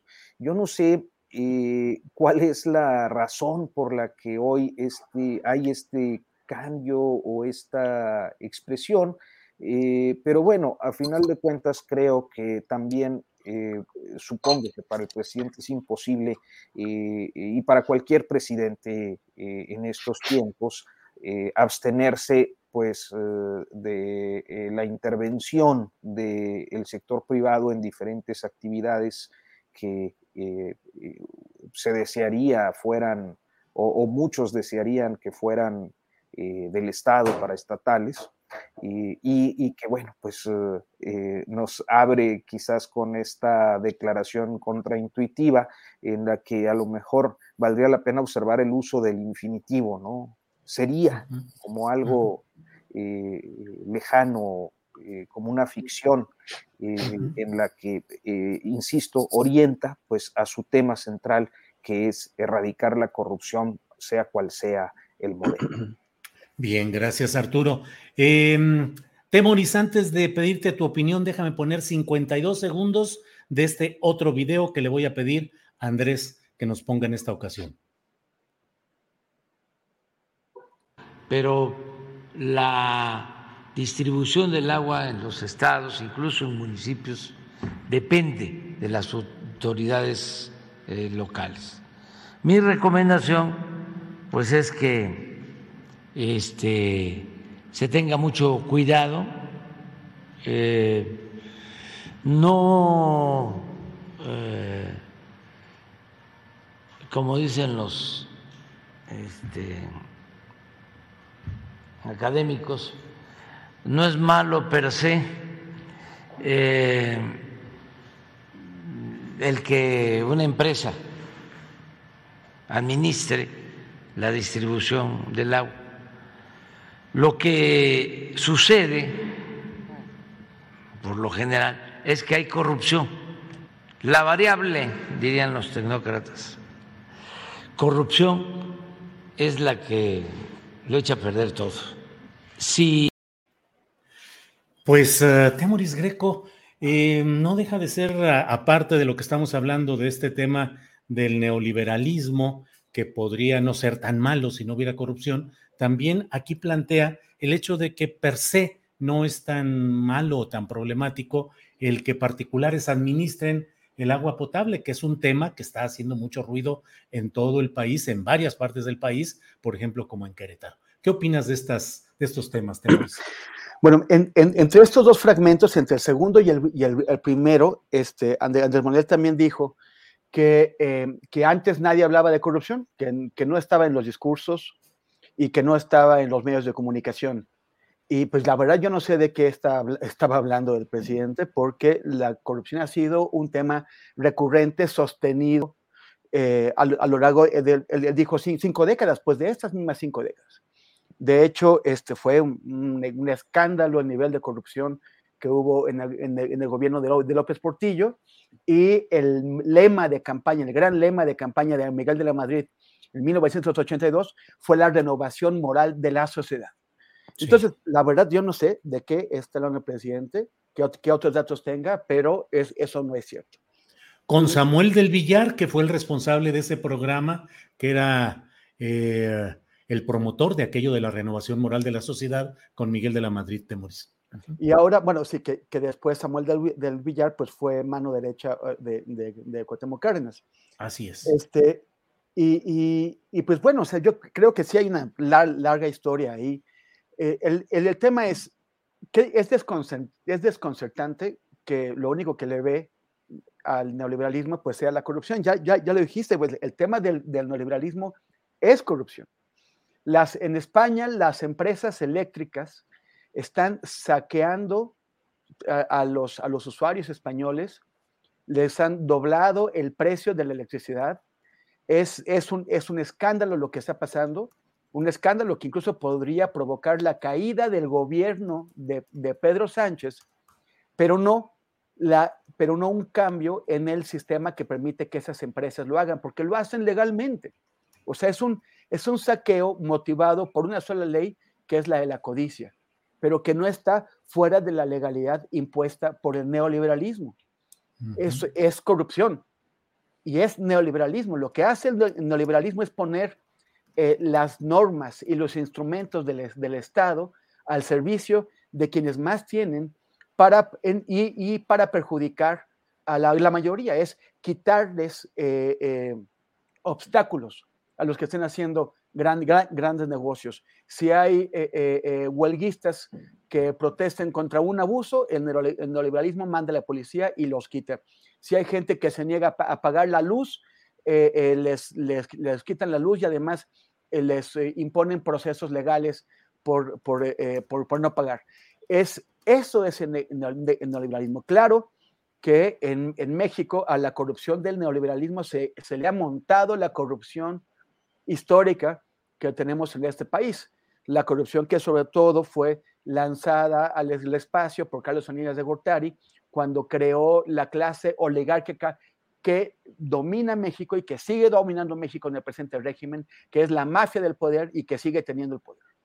Entonces, yo la, la, verdad no, la veo. Y el tema del agua, ese, eh, es una de las emergencias que, que estamos viviendo y que se va a poner más grave cada año en nuestro país. Sobre todo, ya, ya, ya, hemos tenido este mayo súper caluroso, donde al menos aquí en el Valle de México la temperatura ya estuvo 1.1 grados arriba de, de, lo, de, lo, de, lo, normal, ya este, es exagerado. Eso significa una mayor evaporación de agua y significa mayores dificultades de acceso al agua. El, el sexenio de Peña Nieto y el de Calderón hicieron unas eh, reparticiones irresponsables a nivel nacional de los cupos de agua a grandes empresas, a mineras, por ejemplo. Y, y, si, y si además ponemos a empresas cuyo único motivo de existencia es el lucro, si las, si las ponemos a controlar el agua, pues no podemos esperar ¿no? Que, que, haya una, una, una repartición del, del, agua que beneficie a la población y no a, a, a, a quienes lucran con el agua. Entonces, uh -huh yo la verdad no, no entiendo ni la, ni la, postura de Andrés Manuel en cuanto a que él es el, el, el, la primera persona que es el planteamiento público de la corrupción.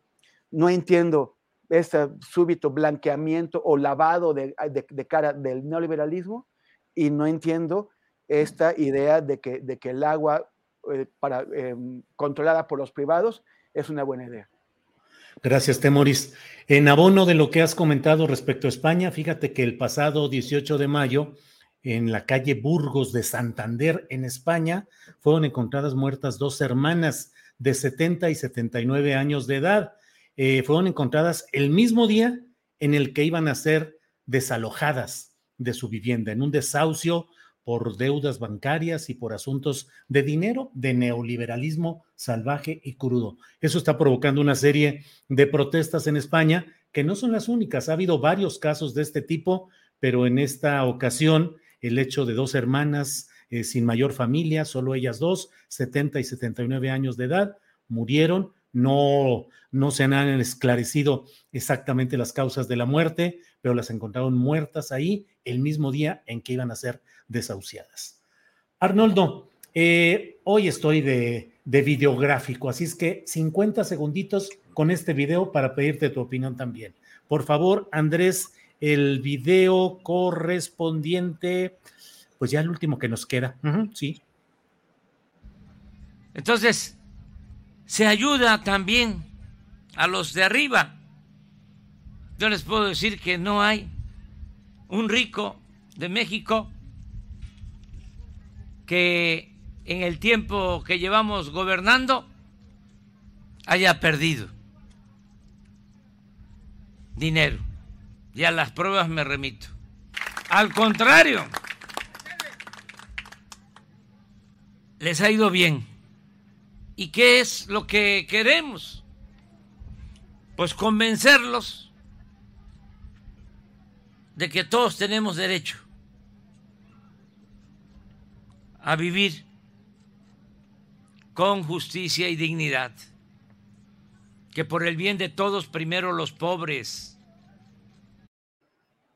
Arnoldo, pues ahí están esas declaraciones. Eh, no hay ningún rico en México que pueda decir que ha perdido dinero, al contrario, han ganado. Arnoldo, ¿qué opinas? No tendría que haberlo dicho López Obrador, es evidente. Eh, yo quisiera recordar esa frase que el presidente ha usado en ocasiones y a veces para hablar de sus colaboradores cuando ha dicho que el que se aflige se afloja. Y noto muy flojito al presidente en estos temas. Es muy consistente estos tres videos que nos has puesto de un cambio de pensamiento. Eh, no sé qué esté pasando, no sé si esté pensando pactar su sucesión también con los grupos de poder económico en este país lo cual ya mandaría la 4T a otro nivel y la pondría en la ruta del prismo, eh, esos, esos pactos. El, el, neoliberalismo es indefendible por una sencilla razón. Está en crisis en todo el mundo porque ha privilegiado las empresas a las que se le soltaron los espacios amplios que en muchos lugares, no en Estados Unidos, aunque también ocupaba el Estado o regulaba el Estado, no han mostrado ninguna ética responsable se han maximizado el tema de la utilidad, de la ganancia y minimizado la calidad de, los productos y los servicios que ofrecen. Y lo vimos en la crisis de la década pasada, la crisis famosa de la vivienda, ¿no? Los bonos basura, las hipotecas basura, los ejecutivos con altísimos rendimientos y con liquidaciones eh, abusivas, excesivas, astronómicas, mientras hacían pedazos a las propias empresas a las que habían servido y estas a su vez dejaban en la calle a la gente que había confiado en ellas.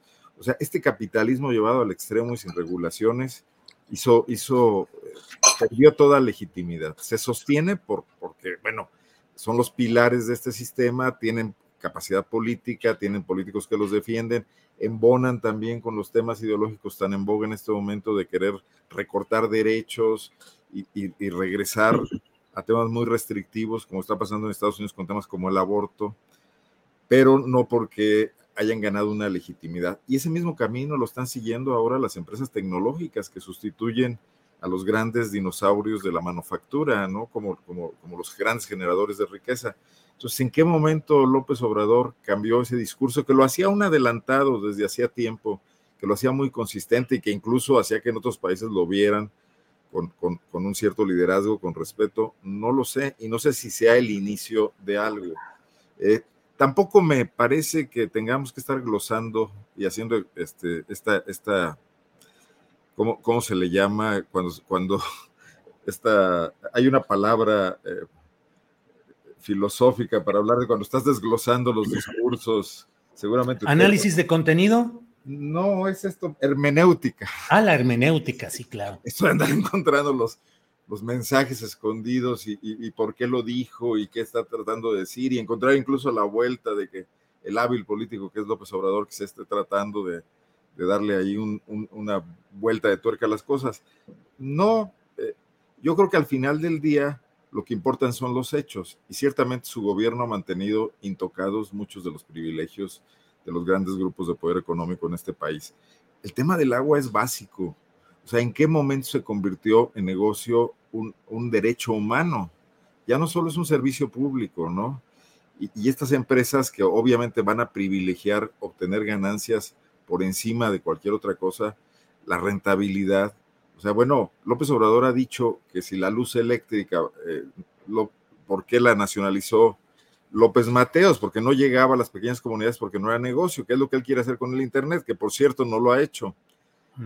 Está en ese, en ese, en ese espacio de, discusión el tema y el agua creo que incluso es aún más necesaria que la electricidad. Puedes vivir sin electricidad mal, pero puedes vivir, pero no sin agua, ¿no? Entonces, preocupante, habrá que seguir la pista a este giro, este giro discursivo del presidente. Espero que no se esté aflojando. Vaya, Arnoldo Cuellar, pues sí, él siempre ha dicho, el que se aflige, se afloja, no vaya a ser que se esté afligiendo. Bien, Arturo Rodríguez, por favor, pongámonos internacionales, porque aquí estamos en el puro rollo de lo local y de que no sé cuántas cosas. ¿Cómo ves al señor presidente de Estados Unidos, de los Estados Unidos de América, Joe Biden, invitando a España a la cumbre de las Américas, mientras no se resuelve todavía el caso de tres países que en el mapa sí están en América, como son Cuba, Venezuela y Nicaragua, buscando que haya voces representativas de estos países, pero no sus gobiernos. Y sí, se dice, se ha informado que se pretende invitar a España a esa cumbre. ¿Qué opinas, Arturo? Bueno, eh, a propósito, en mi natal Saltillo eh, se invitó precisamente a una empresa española desde hace 22 años a eh, administrar el sistema de agua este, claro. Saltillo, igual que Aguascalientes, tienen pues cuando menos dos décadas, más de dos décadas con el sistema de agua privatizado. No sé si haya otra ciudad en... Eh, la Ciudad de México también tiene algunos servicios eh, privatizados. Yo recuerdo que eh, debe estar por ahí metido Grupo Val de los Balleres y quizás alguna empresa de Slim. este, y ciertamente en Saltillo es Aguas de Barcelona, ¿no, Arturo? Sí, y me parece que en Aguascalientes también. Son las dos, las dos ciudades donde, donde se ha adoptado este esquema. Le dicen de, participación mixta, si no me equivoco, que es eh, eh, mitad y mitad, ¿no? O la mitad más uno y el resto para, para la otra parte. y que bueno, pues eh, a mí mi percepción del asunto es que eh, suele darse eh, una, eh, pues, ¿cómo pudiéramos decirlo? Una optimización en las ganancias. Sí tienen instalaciones más bonitas, el recibo llega mejor impreso, este, la gente de las dependencias, de, la, pues, de las oficinas de atención al público trae sus uniformes muy, muy bien puestecitos, como, como en un banco y todo eso, este, pero honestamente creo que eh, eh, sí eh, implica un problema, inclusive con los costos que además de subirse, tienden a tener con mucha frecuencia, pues que cambios de medidores, cargos específicos, cortes, cuando auténticamente estamos hablando de un servicio público que también, como decía Arnoldo, es derecho humano. Entonces, creo que hay algunos temas que tendrían que ser, eh, pues, estar vedados para, para, convertirse en negocio y que tendrían que eh, enfocarse a, a, pues, cumplir eh, el papel de garantizar los derechos y eso pues tiene que ser una responsabilidad del Estado. Respecto al planteamiento que me haces, eh, es eh, pues esta semana creo que será definitiva en cuanto a, a lo que Estados Unidos decida y también lo que decida el presidente mexicano y otros presidentes en relación a la convocatoria para la cumbre de las Américas. La semana pasada se estuvo especulando mucho que se daría la invitación para el gobierno cubano, no así para el venezolano, que lo veo prácticamente imposible debido al desconocimiento estadounidense a la, presidencia de, Nicolás Maduro.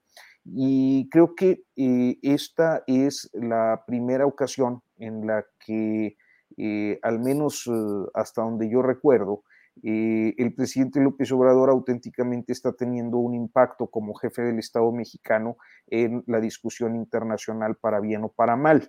ha habido otros momentos en los que lo ha intentado, el discurso de Naciones Unidas, que sin embargo han sido pues más para la anécdota local, para la, anécdota interna, pero en este caso sí hay impactos, básicamente por lo que comentábamos en días pasados, que eh, pues su posición implica el mensaje de falta de liderazgo de la presidencia de John Biden eh, en la región y que tiene pues efectos internos importantes para un presidente que de por sí es débil. Entonces, eh, creo que pues esta semana va a ser interesante ver hacia dónde caminan las, las discusiones diplomáticas y los acuerdos en torno a esto, pero bueno, pues seguramente Temoris, que es eh, auténticamente un internacionalista, este, tendrá una posición más profunda y más clara al respecto. Pues, ¿qué más? Gracias, Arturo. ¿Qué más puedo decir, Temoris, después de esta presentación que ha hecho Arturo? Adelante, Temoris. Oye, este, nada, estaba, estaba pensando que qué bueno que les hacen bonitos recibos y que tienen, supongo que una bonita página web y todo muy eficaz. que no los traten como gente de Insurgente Sur, oye. Ah, claro, claro, claro. que los vean como, como, como, de Polanco, que pagan rentas caras para tener eh, eh, buenos, una, una, buena plusvalía. Este, Oye, no, lo, de, lo de España no, no, no, es, no es significativo, no representa nada.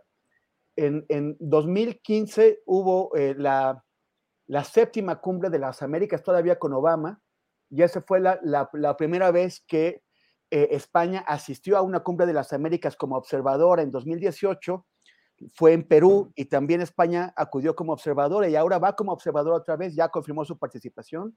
O sea, digamos que es es, un, es, algo que ya se había dado, va en las mismas condiciones, no es una novedad.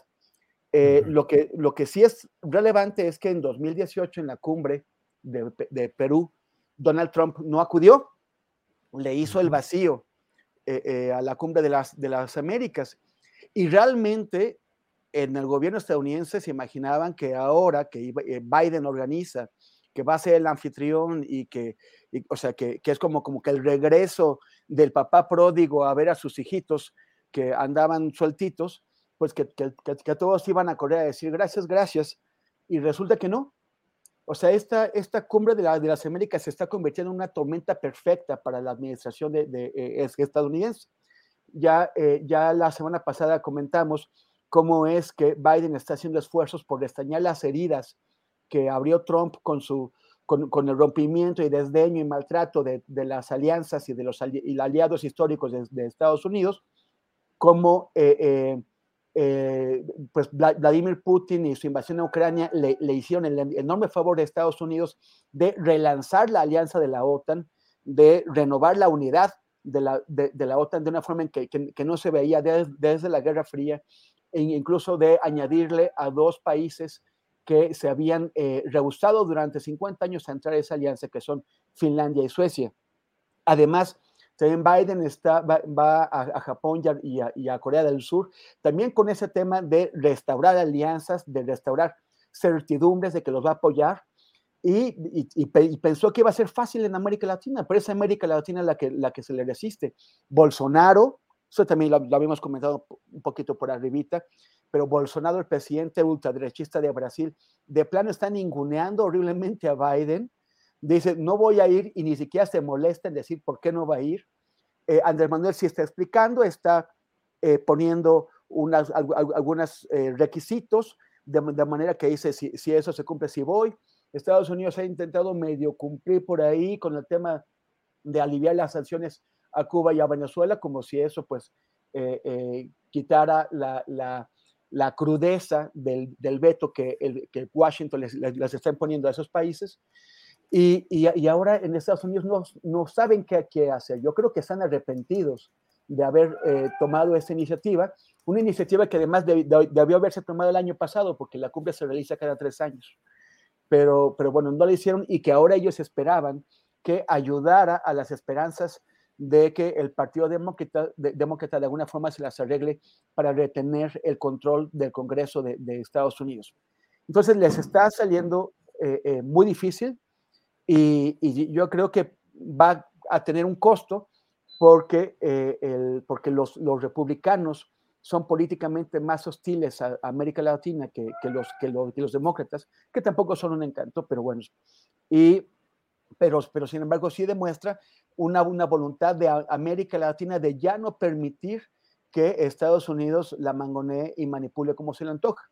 eh, es este, el, el, presidente Arce de Bolivia y Andrés Manuel quienes están condicionando su participación en la cumbre, pero también tienen cuestionamientos que se están haciendo desde los gobiernos de, de Alberto Fernández en, en, Argentina, de Gabriel Boric en, en Chile y de Xiomara Castro en, en, Honduras, quienes están también pidiendo que se invite absolutamente a todos los, los países del continente.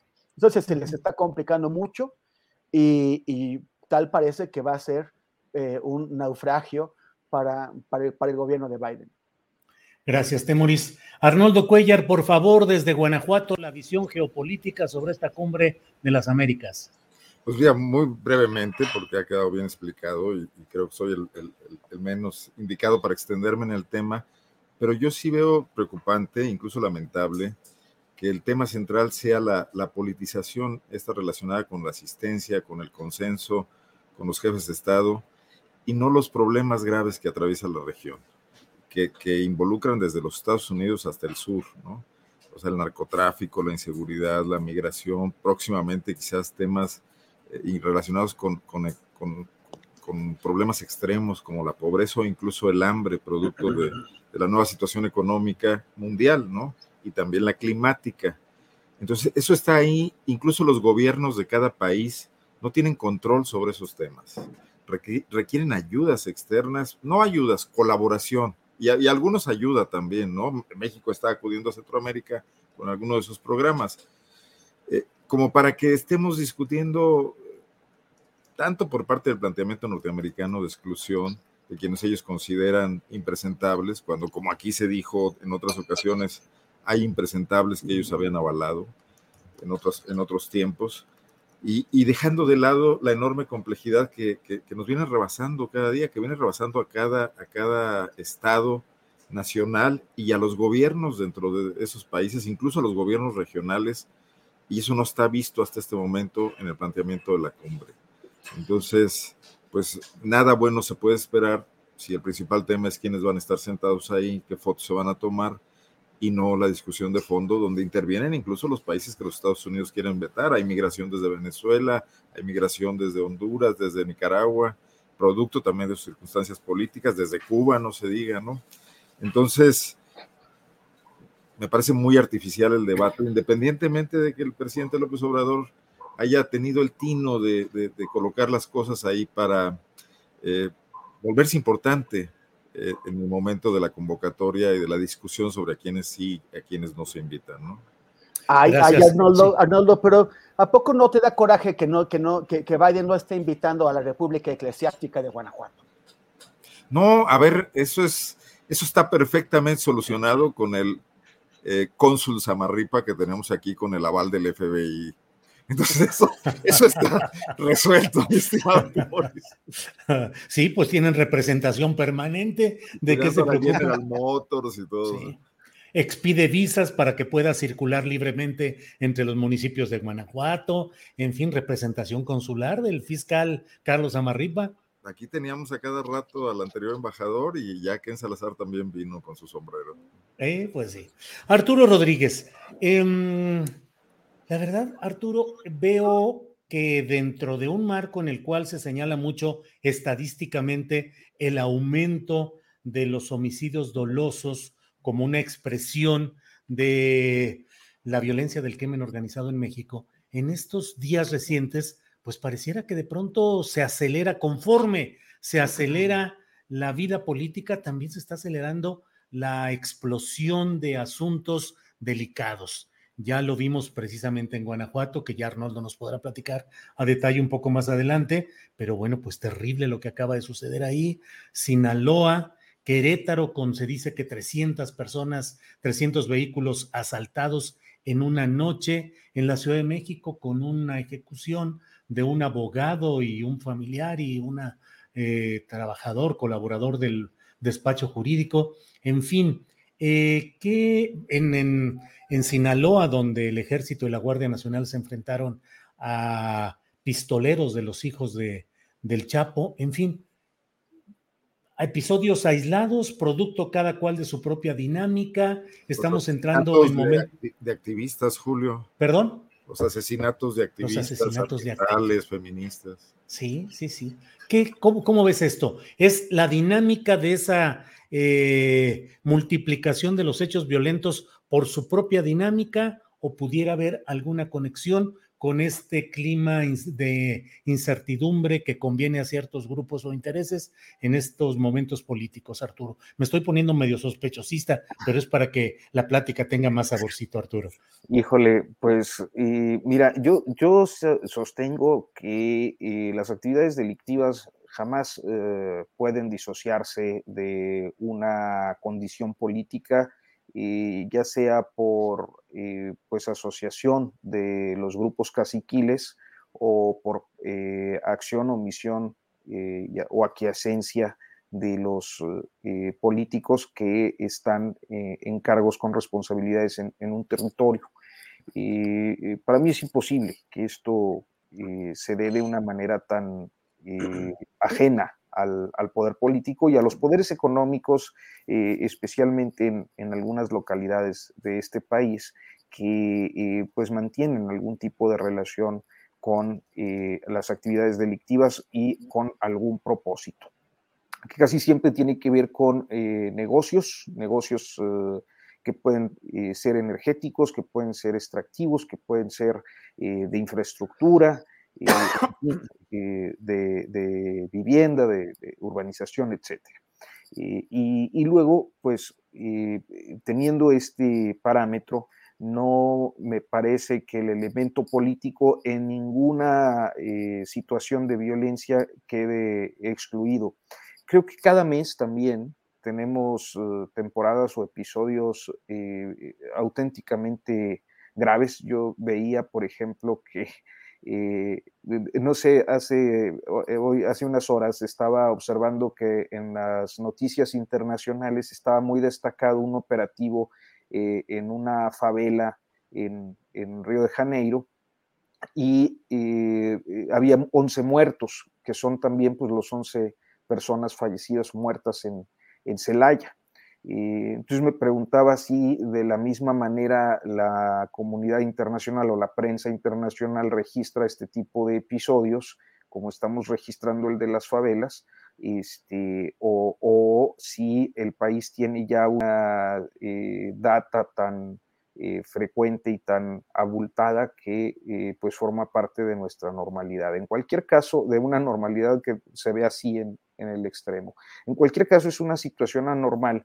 Yo creo que el, único elemento de coincidencia que veo quizás desde el episodio de los militares en, Michoacán de hace eh, unos 10 días, es que ha permanecido en el discurso presidencial, eh, en paralelo a estos episodios de violencia, la idea de una reducción de la letalidad eh, de, las víctimas, pues, o, de las personas que mueren en un enfrentamiento con las fuerzas del orden, eh, así como el dato dado a conocer ayer por el secretario de Defensa sobre una reducción también significativa en la cantidad de militares fallecidos. Entonces, no sé eh, si tenga alguna relación o no, yo pensaría en principio que no, pero sí me parece interesante ver cómo por un lado está eh, eh, tratando de posicionarse un discurso que puede ser cuestionado en algunos aspectos, que puede ser una política con algunas fugas o, que hace agua en algunos aspectos que no han logrado eh, resolverse, pero que principalmente es la primera vez en mucho tiempo con eh, la actual administración eh, en la que se enarbola un discurso para la paz y al mismo tiempo hay episodios de esta naturaleza que exacerban las eh, exigencias ciertamente de las oposiciones, pero también de muchos ciudadanos, porque pues un esquema de violencia contribuya a disuadir las actividades delictivas, es decir, volver a las políticas que tradicionalmente pues se venían implementando y que resultaron un, fracaso. Entonces, creo que más allá de una, eh, o sea, la coincidencia que yo encuentro es esta, que los episodios están ocurriendo en un momento en el que se intensificó eh, el mensaje de una política más pacifista eh, desde el gobierno. Gracias, Arturo. Ni conspiración ni nada, o sea, como dos hechos que están ocurriendo. Órale, está bien, Arturo. Temoris, conspiración o no conspiración, sospechosismo o no, tú lo dirás, pero ¿cómo ves estas vertientes de esta multiplicación de hechos violentos que provocan zozobra, que provocan eh, preocupación, incertidumbre y también la aceleración de la ruta política en la que estamos metidos? ¿Qué opinas, Temoris? Pues miren, este, les, voy a contar una breve anécdota que acaba de, suceder con una muy querida amiga mía y de mi familia, que, con su colega de, trabajo acaba de ser secuestrada. Ellos eh, fueron a Monterrey, eh, hicieron una serie de pagos allá a otros trabajadores y en el, camino de vuelta, en, la, en, esta carretera que entre Monterrey y Ciudad de México, que es la más transitada del país, eh, aproximadamente los límites con Guanajuato, fueron eh, interceptados por, por, cuatro camionetas y los bajaron de la suya, los subieron a otra, eh, se, los, se, los, se, los, llevaron. mi amiga, que es, bueno, si, si, si, tengo esta información es porque ella, pues por suerte, salió con bien y me la pudo contar, pero mi, mi, amiga está impresionada de la capacidad de organización de esta gente. Dice, el crimen organizado está muy bien organizado. Había, eh, e, ellos podían escuchar en el, vehículo en el, que los llevaban, cómo había toda una operación controlada a través de, frecuencias de radio, en las cuales los halcones estaban reportando los detalles de absolutamente todo el tránsito que iba por esa carretera. Decían, eh, camioneta tal, marca tal, color tal, este, va eh, con un hombre de tal edad que, lleva un, suéter rojo acompañado de dos niños. Y, y, estaban reportando absolutamente todo lo que pasaba por esa carretera. Entonces, de, esa forma se fue llenándose. Ellos iban en un convoy de cuatro camionetas y llegaban otras camionetas y traían más gente secuestrada que la, subían en la misma camioneta donde iban a ellos hasta el punto de que estaba, tenían que ir unos sentados en las piernas de otros los llevaron por varias carreteras, por, por, carreteras buenas, o sea, iban encapuchados, pero se, pues, pues se, dieron cuenta que, eran, que, que, por carreteras sin, sin, sin, baches y también por caminos de tracería. Y, y, ellos, afortunadamente, como iban en una camioneta de lujo, afortunadamente lograron demostrar que ellos, ellos, ellos, eran empleados de la empresa para la que trabajaban, porque si no, eh, los hubieran retenido pues para, con, el objeto de sacarles más dinero. Eh, eventualmente los fueron a aventar a siete de ellos a un desierto, eh, los arrojaron contra, contra el piso.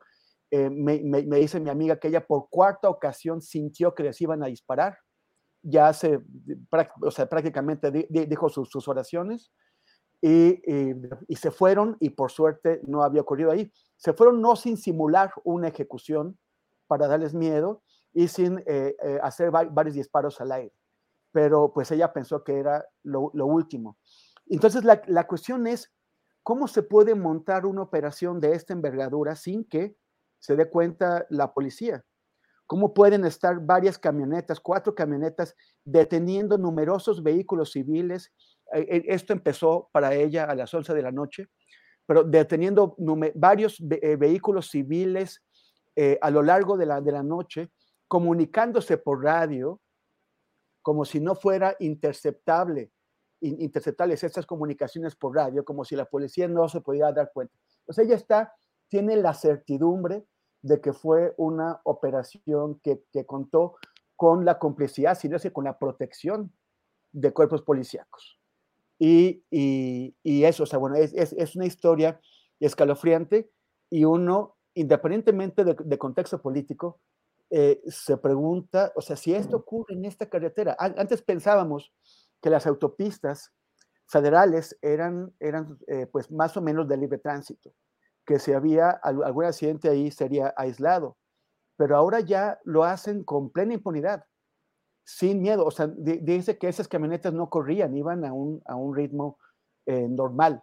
O sea, no estaban intentando ocultarse, iban en convoy O sea, e, es, son, operaciones que se están haciendo a la vista de la policía y no se hace nada.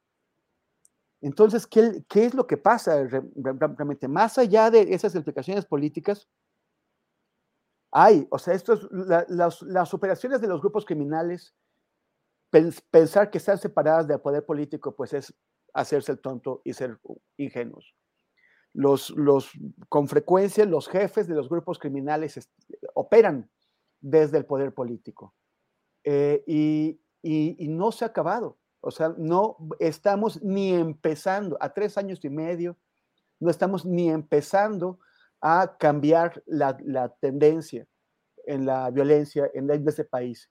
Aunque nos están dando últimamente otros números, coincidentemente, un mes antes de las elecciones eh, en, seis estados, eh, la percepción pública es de un crecimiento de la, de la violencia y podría ser que algunos medios de comunicación estén interesados en alimentar esta percepción. Pero esto, eh, mi amiga trabaja en carreteras, tiene que estar moviéndose entre ciudades todo el tiempo y nunca le había ocurrido algo así. Híjole, Temoris, gracias. Gracias por compartir ese relato que simple, es parte de la narrativa cotidiana. Y bueno, ¿qué le, qué le podemos decir a Arnoldo Cuellar, a quien le pedimos su opinión precisamente sobre este tema de la violencia desbocada en estas horas recientes en la Ciudad de México, en Querétaro, en Sinaloa y en Guanajuato? Arnoldo, ¿qué nos dices? Deja centrarme en Guanajuato ya que me das la oportunidad. porque, bueno, hoy fue nota nacional desde anoche los 11 asesinados en un hotel y, en dos bares aledaños en la zona norte de Celaya, la salida hacia San Miguel Allende, justo a, unas, a unos metros del, Tecnológico Regional de Celaya, un, centro muy prestigiado de educación. Eh, pero esa nota que brinca a los medios nacionales, con esa fuerza que dice Arturo, quisiera mostrarles esto, si me permite. Este es el periódico AM de hoy. Esto es antes del homicidio. El homicidio va en primera plana. Levántalo un poquitito, por favor. El, homicidio va en primera plana. Pero cuando estaban cerrando edición temprano en la página de interiores de policía, en Celaya ya habían matado a seis personas antes de los once. Y luego otros siete en el estado. Ahí se alcanza a ver. Ahí están, asesinan a otros siete. Pero además encontraron restos disueltos en químicos y además otros calcinados, dice por acá, otros calcinados, incinerados. Esa es la realidad de Guanajuato. O sea, esto es constante. Yo he estado sacando tweets precisamente de las páginas de policía de algunos medios diciendo, a ver, esto no es normal, porque ya los periódicos hacen recuentos rápidos, ya no tienen páginas para llevar tantos muertos, como no tiene la Fiscalía de Carlos Amarripa ya gavetas para para guardarlos en lo que los identifican o se hacen las pruebas eh, periciales y ahora han inaugurado un panteón aledaño al, de los trabajadores al servicio del Estado, del, Instituto de Pensiones, con, cuerpos producto de, actos de violencia, que incluso ha provocado ya problemas de hedores y contaminaciones en toda la zona alrededor y ha motivado reportajes. O sea, Guanajuato está viviendo una verdadera crisis. ¿Y qué pasa con los políticos? Este asunto donde la secretaria Rosicela sale cada mes a decir, bueno, ya van bajando un poquito. Aquí también los panistas lo hacen. El gobernador festinó en su informe, lo colocó en espectaculares, algo que es. Bueno, yo no me lo explico. la frase de que Guanajuato es el estado donde más ha descendido el número de homicidios. Claro, como teníamos cientos, teníamos cuatro mil al año, bajó a tres mil ochocientos, y entonces él presume que somos el que más ha bajado, porque bajamos 200, porque en Colima, perdón, Colima está alto, aunque por el índice de población es menor, pero en Yucatán quizás maten 200 en todo el año en asesinatos, ¿no?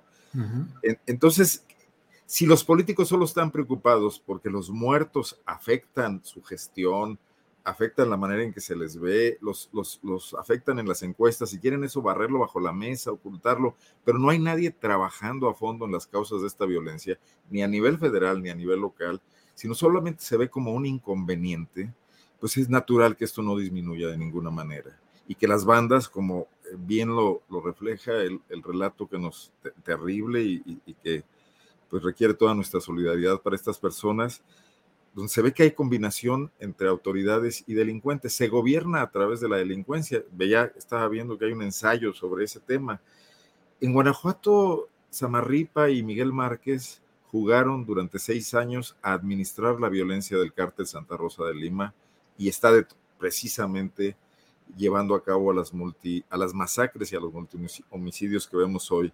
Estos son los resabios de lo que quedó cuando detuvieron al marro, la metástasis que se originó y que hoy tiene que realizar estos actos espectaculares, estas bandas ya semi-marginales, pero que tampoco están detenidas, están ubicadas, están rastreadas por la pretendida inteligencia que tanto se anuncia y que elevan el nivel de violencia porque están perdiendo terreno frente al cártel Jalisco Nueva Generación, del que nos preguntamos si es el nuevo administrador de la violencia en Guanajuato, de acuerdo con las autoridades de hoy, pretendiendo con eso pacificar, ¿no? Eh, lo cual tampoco le da ninguna tranquilidad a la sociedad, porque estas, estas organizaciones criminales, igual que las organizaciones neoliberales capitalistas, van tras la ganancia. La ganancia en una actividad que necesariamente implica daños a la población, robo de vehículos, extorsión, secuestro, trata de personas, al mismo, el mismo robo de combustible que no ha terminado, ¿no?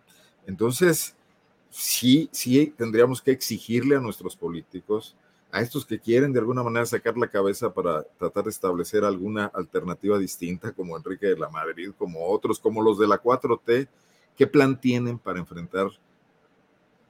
Ya no hablo del crecimiento de la violencia o la inseguridad, hablo del desgobierno, de la ausencia de autoridad en buena parte del país, que ya no son zonas alejadas ni aisladas, sino que está en todas partes.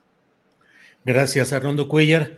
Son las 2 de la tarde con 53 minutos. Nos queda unos tres minutitos para eh, la gustada sección de los postrecitos en esta mesa de martes. Así es que Arturo Rodríguez, lo que desees aportar a esta mesa, adelante, por favor.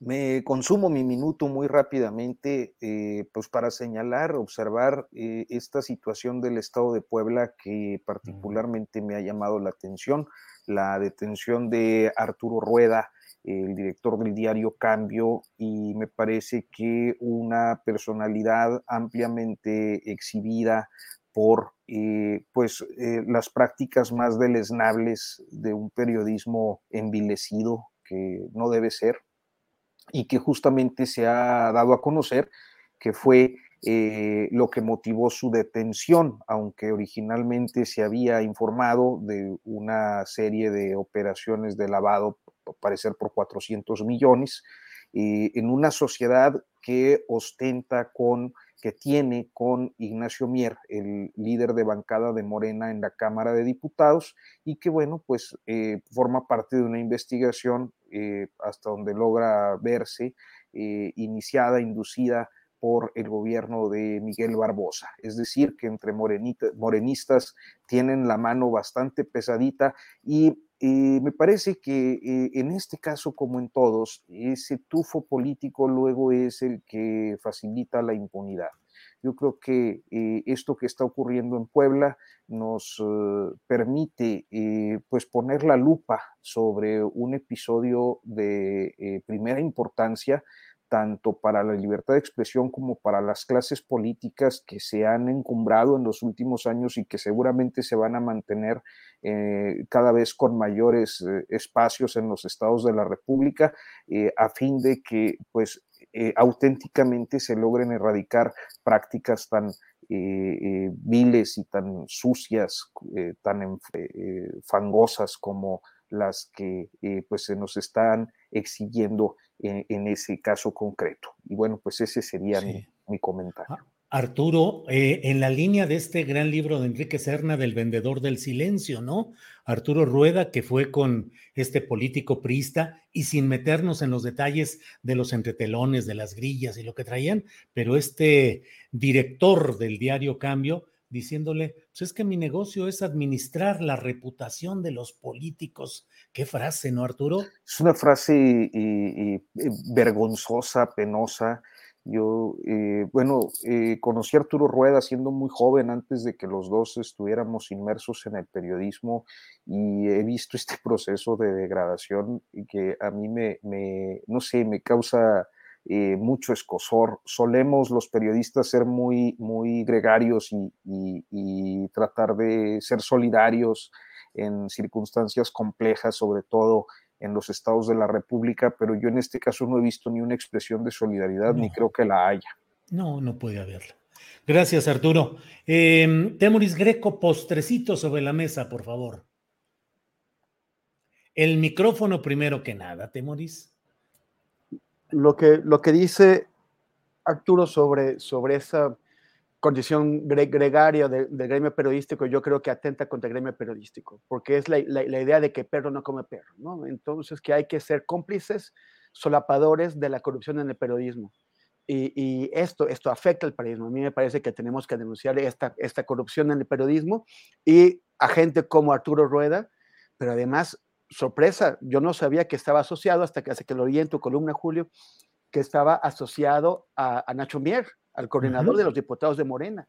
O sea, un personaje profundamente corrupto, del, profundamente corrupto del, periodismo, está asociado en ese periódico corrupto con el coordinador de los diputados de Morena. Entonces, bueno, pero ese no es, no es, el postecito, sino hablar sobre Pablo Magluf. Ah, sí, y, y, el que forma parte de esta corriente extraña de eh, de personas, de hombres blancos de la academia en México que tratan de negar que el racismo existe en México. Casualmente todos son blancos. Él, acaba de sostener y dice que esta semana lo va a hacer otra vez con Leo Zuckerman. Acaba de sostener que en México no existe el racismo y que si hay gente que dice el racismo es porque está importando categorías europeas, que aquí eh, nunca habíamos hablado de racismo hasta que alguien trajo estos conceptos importados de, Europa. Entonces resulta que, pues entonces también la, misoginia eh, no, debe existir en México, ni el machismo, o, el clasismo, o la homofobia. O sea, si, si, son conceptos importados de Europa, pues es porque aquí no existen y no, y no tenemos por qué clasificarlos, ni hablar de ellos, ni preocuparnos. Es una, no es una tendencia nueva. O sea, lo que, lo que es nuevo es esta estupidez de, de McLuff de tratar de convencernos de que no existe porque son conceptos importados de Europa. Pero, pero sí es cierto que se trata de negar el racismo como se trata de negar el machismo, el clasismo, la homofobia, porque a los violentos les interesa que no nos demos cuenta de que existe su violencia, de que la aceptemos como parte del, orden natural de las cosas.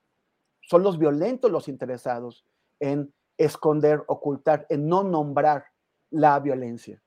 Pero, pero, pero si vamos a acabar con la, con la violencia, tenemos que llamarla como, como, como, como, se llama en sus términos, y en este caso se llama racismo, y que, y que, y que no se estén haciendo idiotas estos tipos. El, racismo existe en México, ellos son beneficiarios del racismo y me parece que hay que combatirlo entre todos, gente de todos los colores, de todas las condiciones sociales, el racismo, el clasismo, la homofobia, el machismo. Son, es tarea de todos y todas nosotros si es que queremos vivir en una sociedad mejor.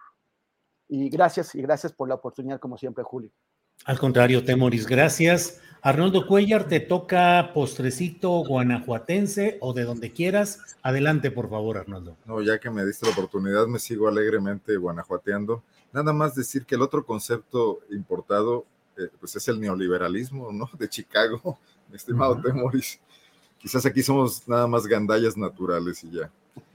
Bueno, en Guanajuato ya tenemos candidato a gobernador del Partido Acción Nacional que quiere decir candidato a gobernador, pues inminente, ¿no? Y, probablemente de la alianza PRI-PAN-PRD.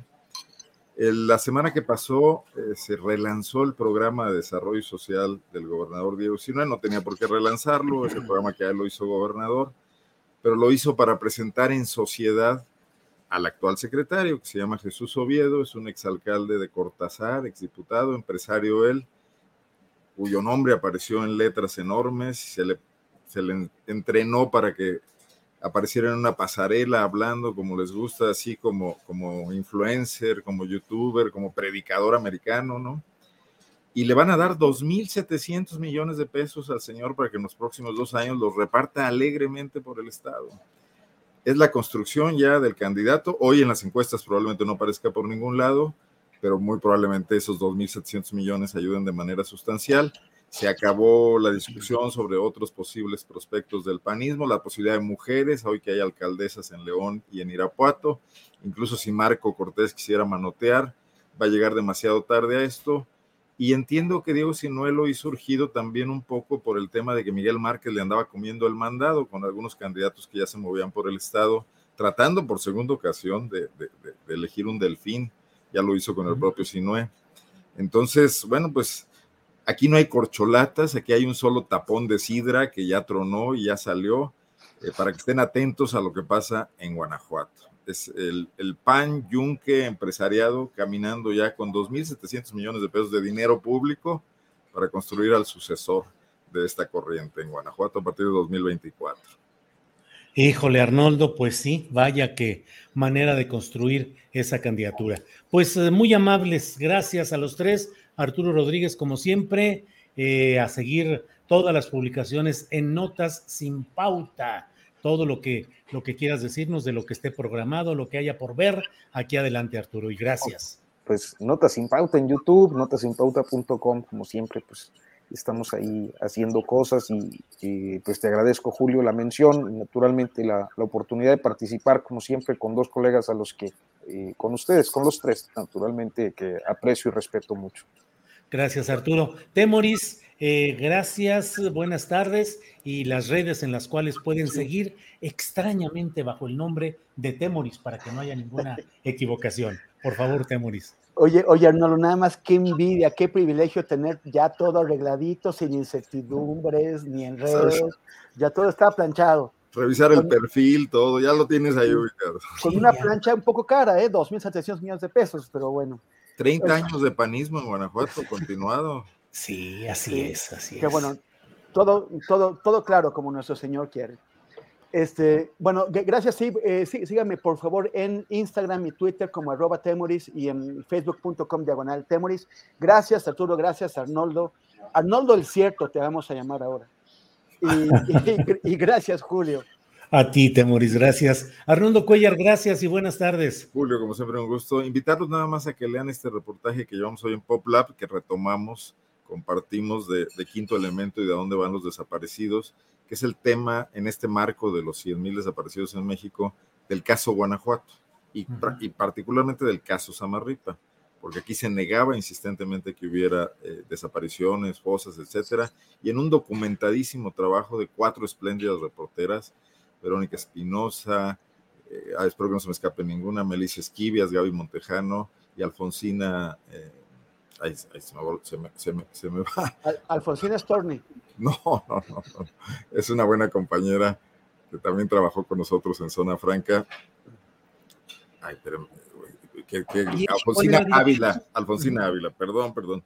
Este, lo publicaron hoy, es la entrega de, de, esta, serie que está eh, llevando a cabo A dónde van los desaparecidos, Marcela Turati y otros reporteros ahí, editores, y hoy lo retomamos en PopLab. Desde luego lo pueden leer también en el original, en Quinto Elemento y en A dónde van los desaparecidos. Gracias, Julio, como siempre, un gusto. Gracias a ustedes. Pueden leer en muchachos. ¿Mm? Adiós, muchachos, compañeros de la vida. Adiós, muchachos. Muy bien. Gracias a los tres. Nos vemos la próxima semana. Saludos. Gracias. Hasta luego. Bien, pues son las tres de la tarde con cinco minutos. Hemos eh, pasado revista a varios de los asuntos interesantes de este día. Em, y bueno, pues estamos ya en la parte final del programa. Eh, y déjeme ver un segundito que aquí perdí una llamada telefónica con Andrés que estaba conectado. Andrés, ya estamos conectados de nuevo. Ok. Eh, bueno, pues eh, hemos pasado ya todo lo que es la información del día, las entrevistas, la mesa de análisis periodístico. Le comento muy rápidamente que la Suprema Corte de Justicia de la Nación ha avalado ya en su sesión plenaria eh, una orden a los hospitales públicos para practicar abortos en casos de violación a menores que estén en la franja de edad entre los 12 y los 17 años, incluso sin autorización de sus padres. Por mayoría de votos fue tomada esta decisión que autoriza facilita pues el acceso de las mujeres y las niñas a la interrupción voluntaria del embarazo cuando hayan sido víctimas de violación sin necesidad de autorización judicial y en el caso de las menores de edad sin previo aval de sus padres. Así es que es una noticia eh, relevante que se ha producido hoy. Le comento también, sobre todo a quienes se encaminen hacia el aeropuerto de la Internacional de la Ciudad de México, eh, que taxistas de la capital, de la ciudad capital, están bloqueando eh, los accesos al propio aeropuerto en ambas terminales, la 1 y la 2, para exigir que los escuchen y que sean atendidos por autoridades de la Secretaría de Infraestructura, Comunicaciones y Transportes en protesta contra la actividad de los taxistas por aplicaciones Didi, Uber, entre otros, o fundamentalmente ellos, entre otros temas que están planteando. Así es que hay un bloqueo, ya la Secretaría de Movilidad de la Ciudad de México está atendiendo en lo inmediato las demandas y bueno, pues esa información es información de estas horas recientes.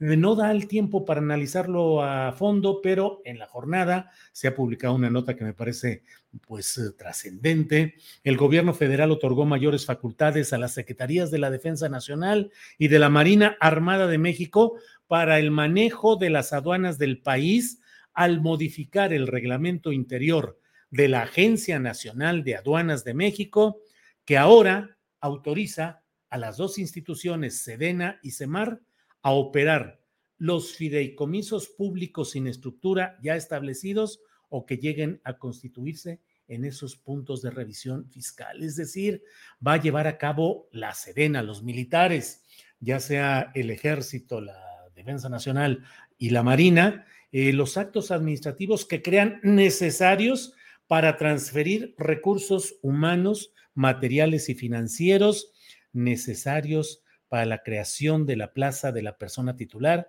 de la Dirección General de Procesamiento Electrónico de Datos Aduaneros. ¿Qué significa todo esto?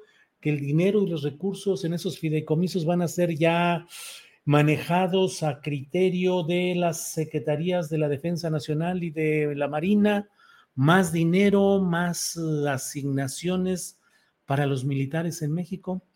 Bueno, pues eh, les agradezco mucho. Ah, por cierto, una noticia eh, dolorosa, el jefe vulcano Raúl Esquivel Carvajal, eh, afamado porque siempre fue un muy conocido exdirector, fue director del cuerpo, del heroico cuerpo de bomberos, falleció hoy a los 77 años de edad, siempre referido así por su sobrenombre interno como jefe vulcano. Raúl Esquivel Carvajal ha fallecido hoy a los 77 años de edad.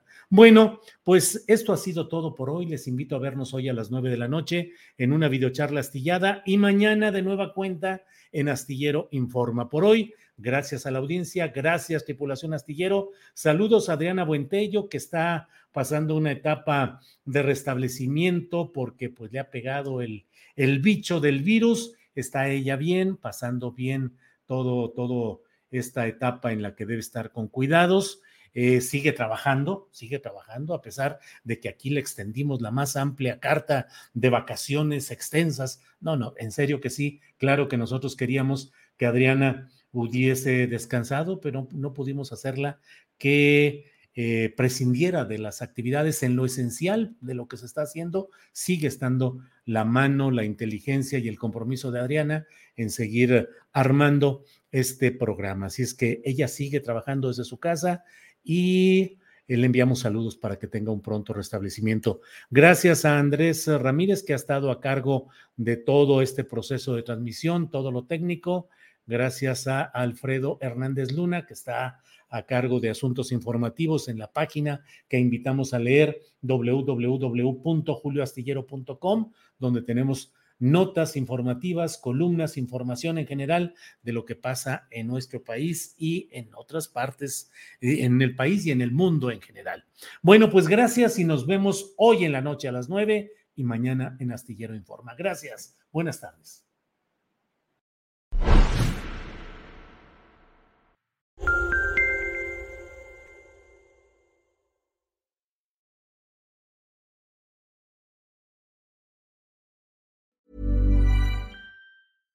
Imagine the softest sheets you've ever felt. Now imagine them getting even softer over time. That's what you'll feel with Bowl and Branch's organic cotton sheets. In a recent customer survey, 96% replied that Bowl and Branch sheets get softer with every wash. Start getting your best night's sleep in these sheets that get softer and softer for years to come. Try their sheets with a 30-night guarantee. Plus, get 15% off your first order at bowlandbranch.com. Code BUTTERY. Exclusions apply. See site for details.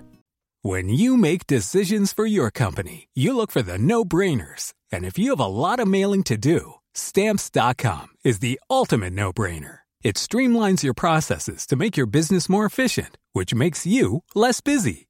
Mail checks, invoices, legal documents, and everything you need to keep your business running with stamps.com. Seamlessly connect with every major marketplace and shopping cart. Schedule package pickups and see your cheapest and fastest shipping options from different carriers. With rates up to 89% off USPS and UPS rates. And with the Stamps.com mobile app, you can take care of mailing and shipping wherever you are. Make the same no-brainer decision as over 1 million other businesses with Stamps.com. Sign up with Code PROGRAM for a four-week trial, plus free postage and a free digital scale. No long-term commitments or contracts. That's stamps.com. Code Program. Para que te enteres del próximo noticiero, suscríbete y dale follow en Apple, Spotify, Amazon Music, Google o donde sea que escuches podcast. Te invitamos a visitar nuestra página julioastillero.com.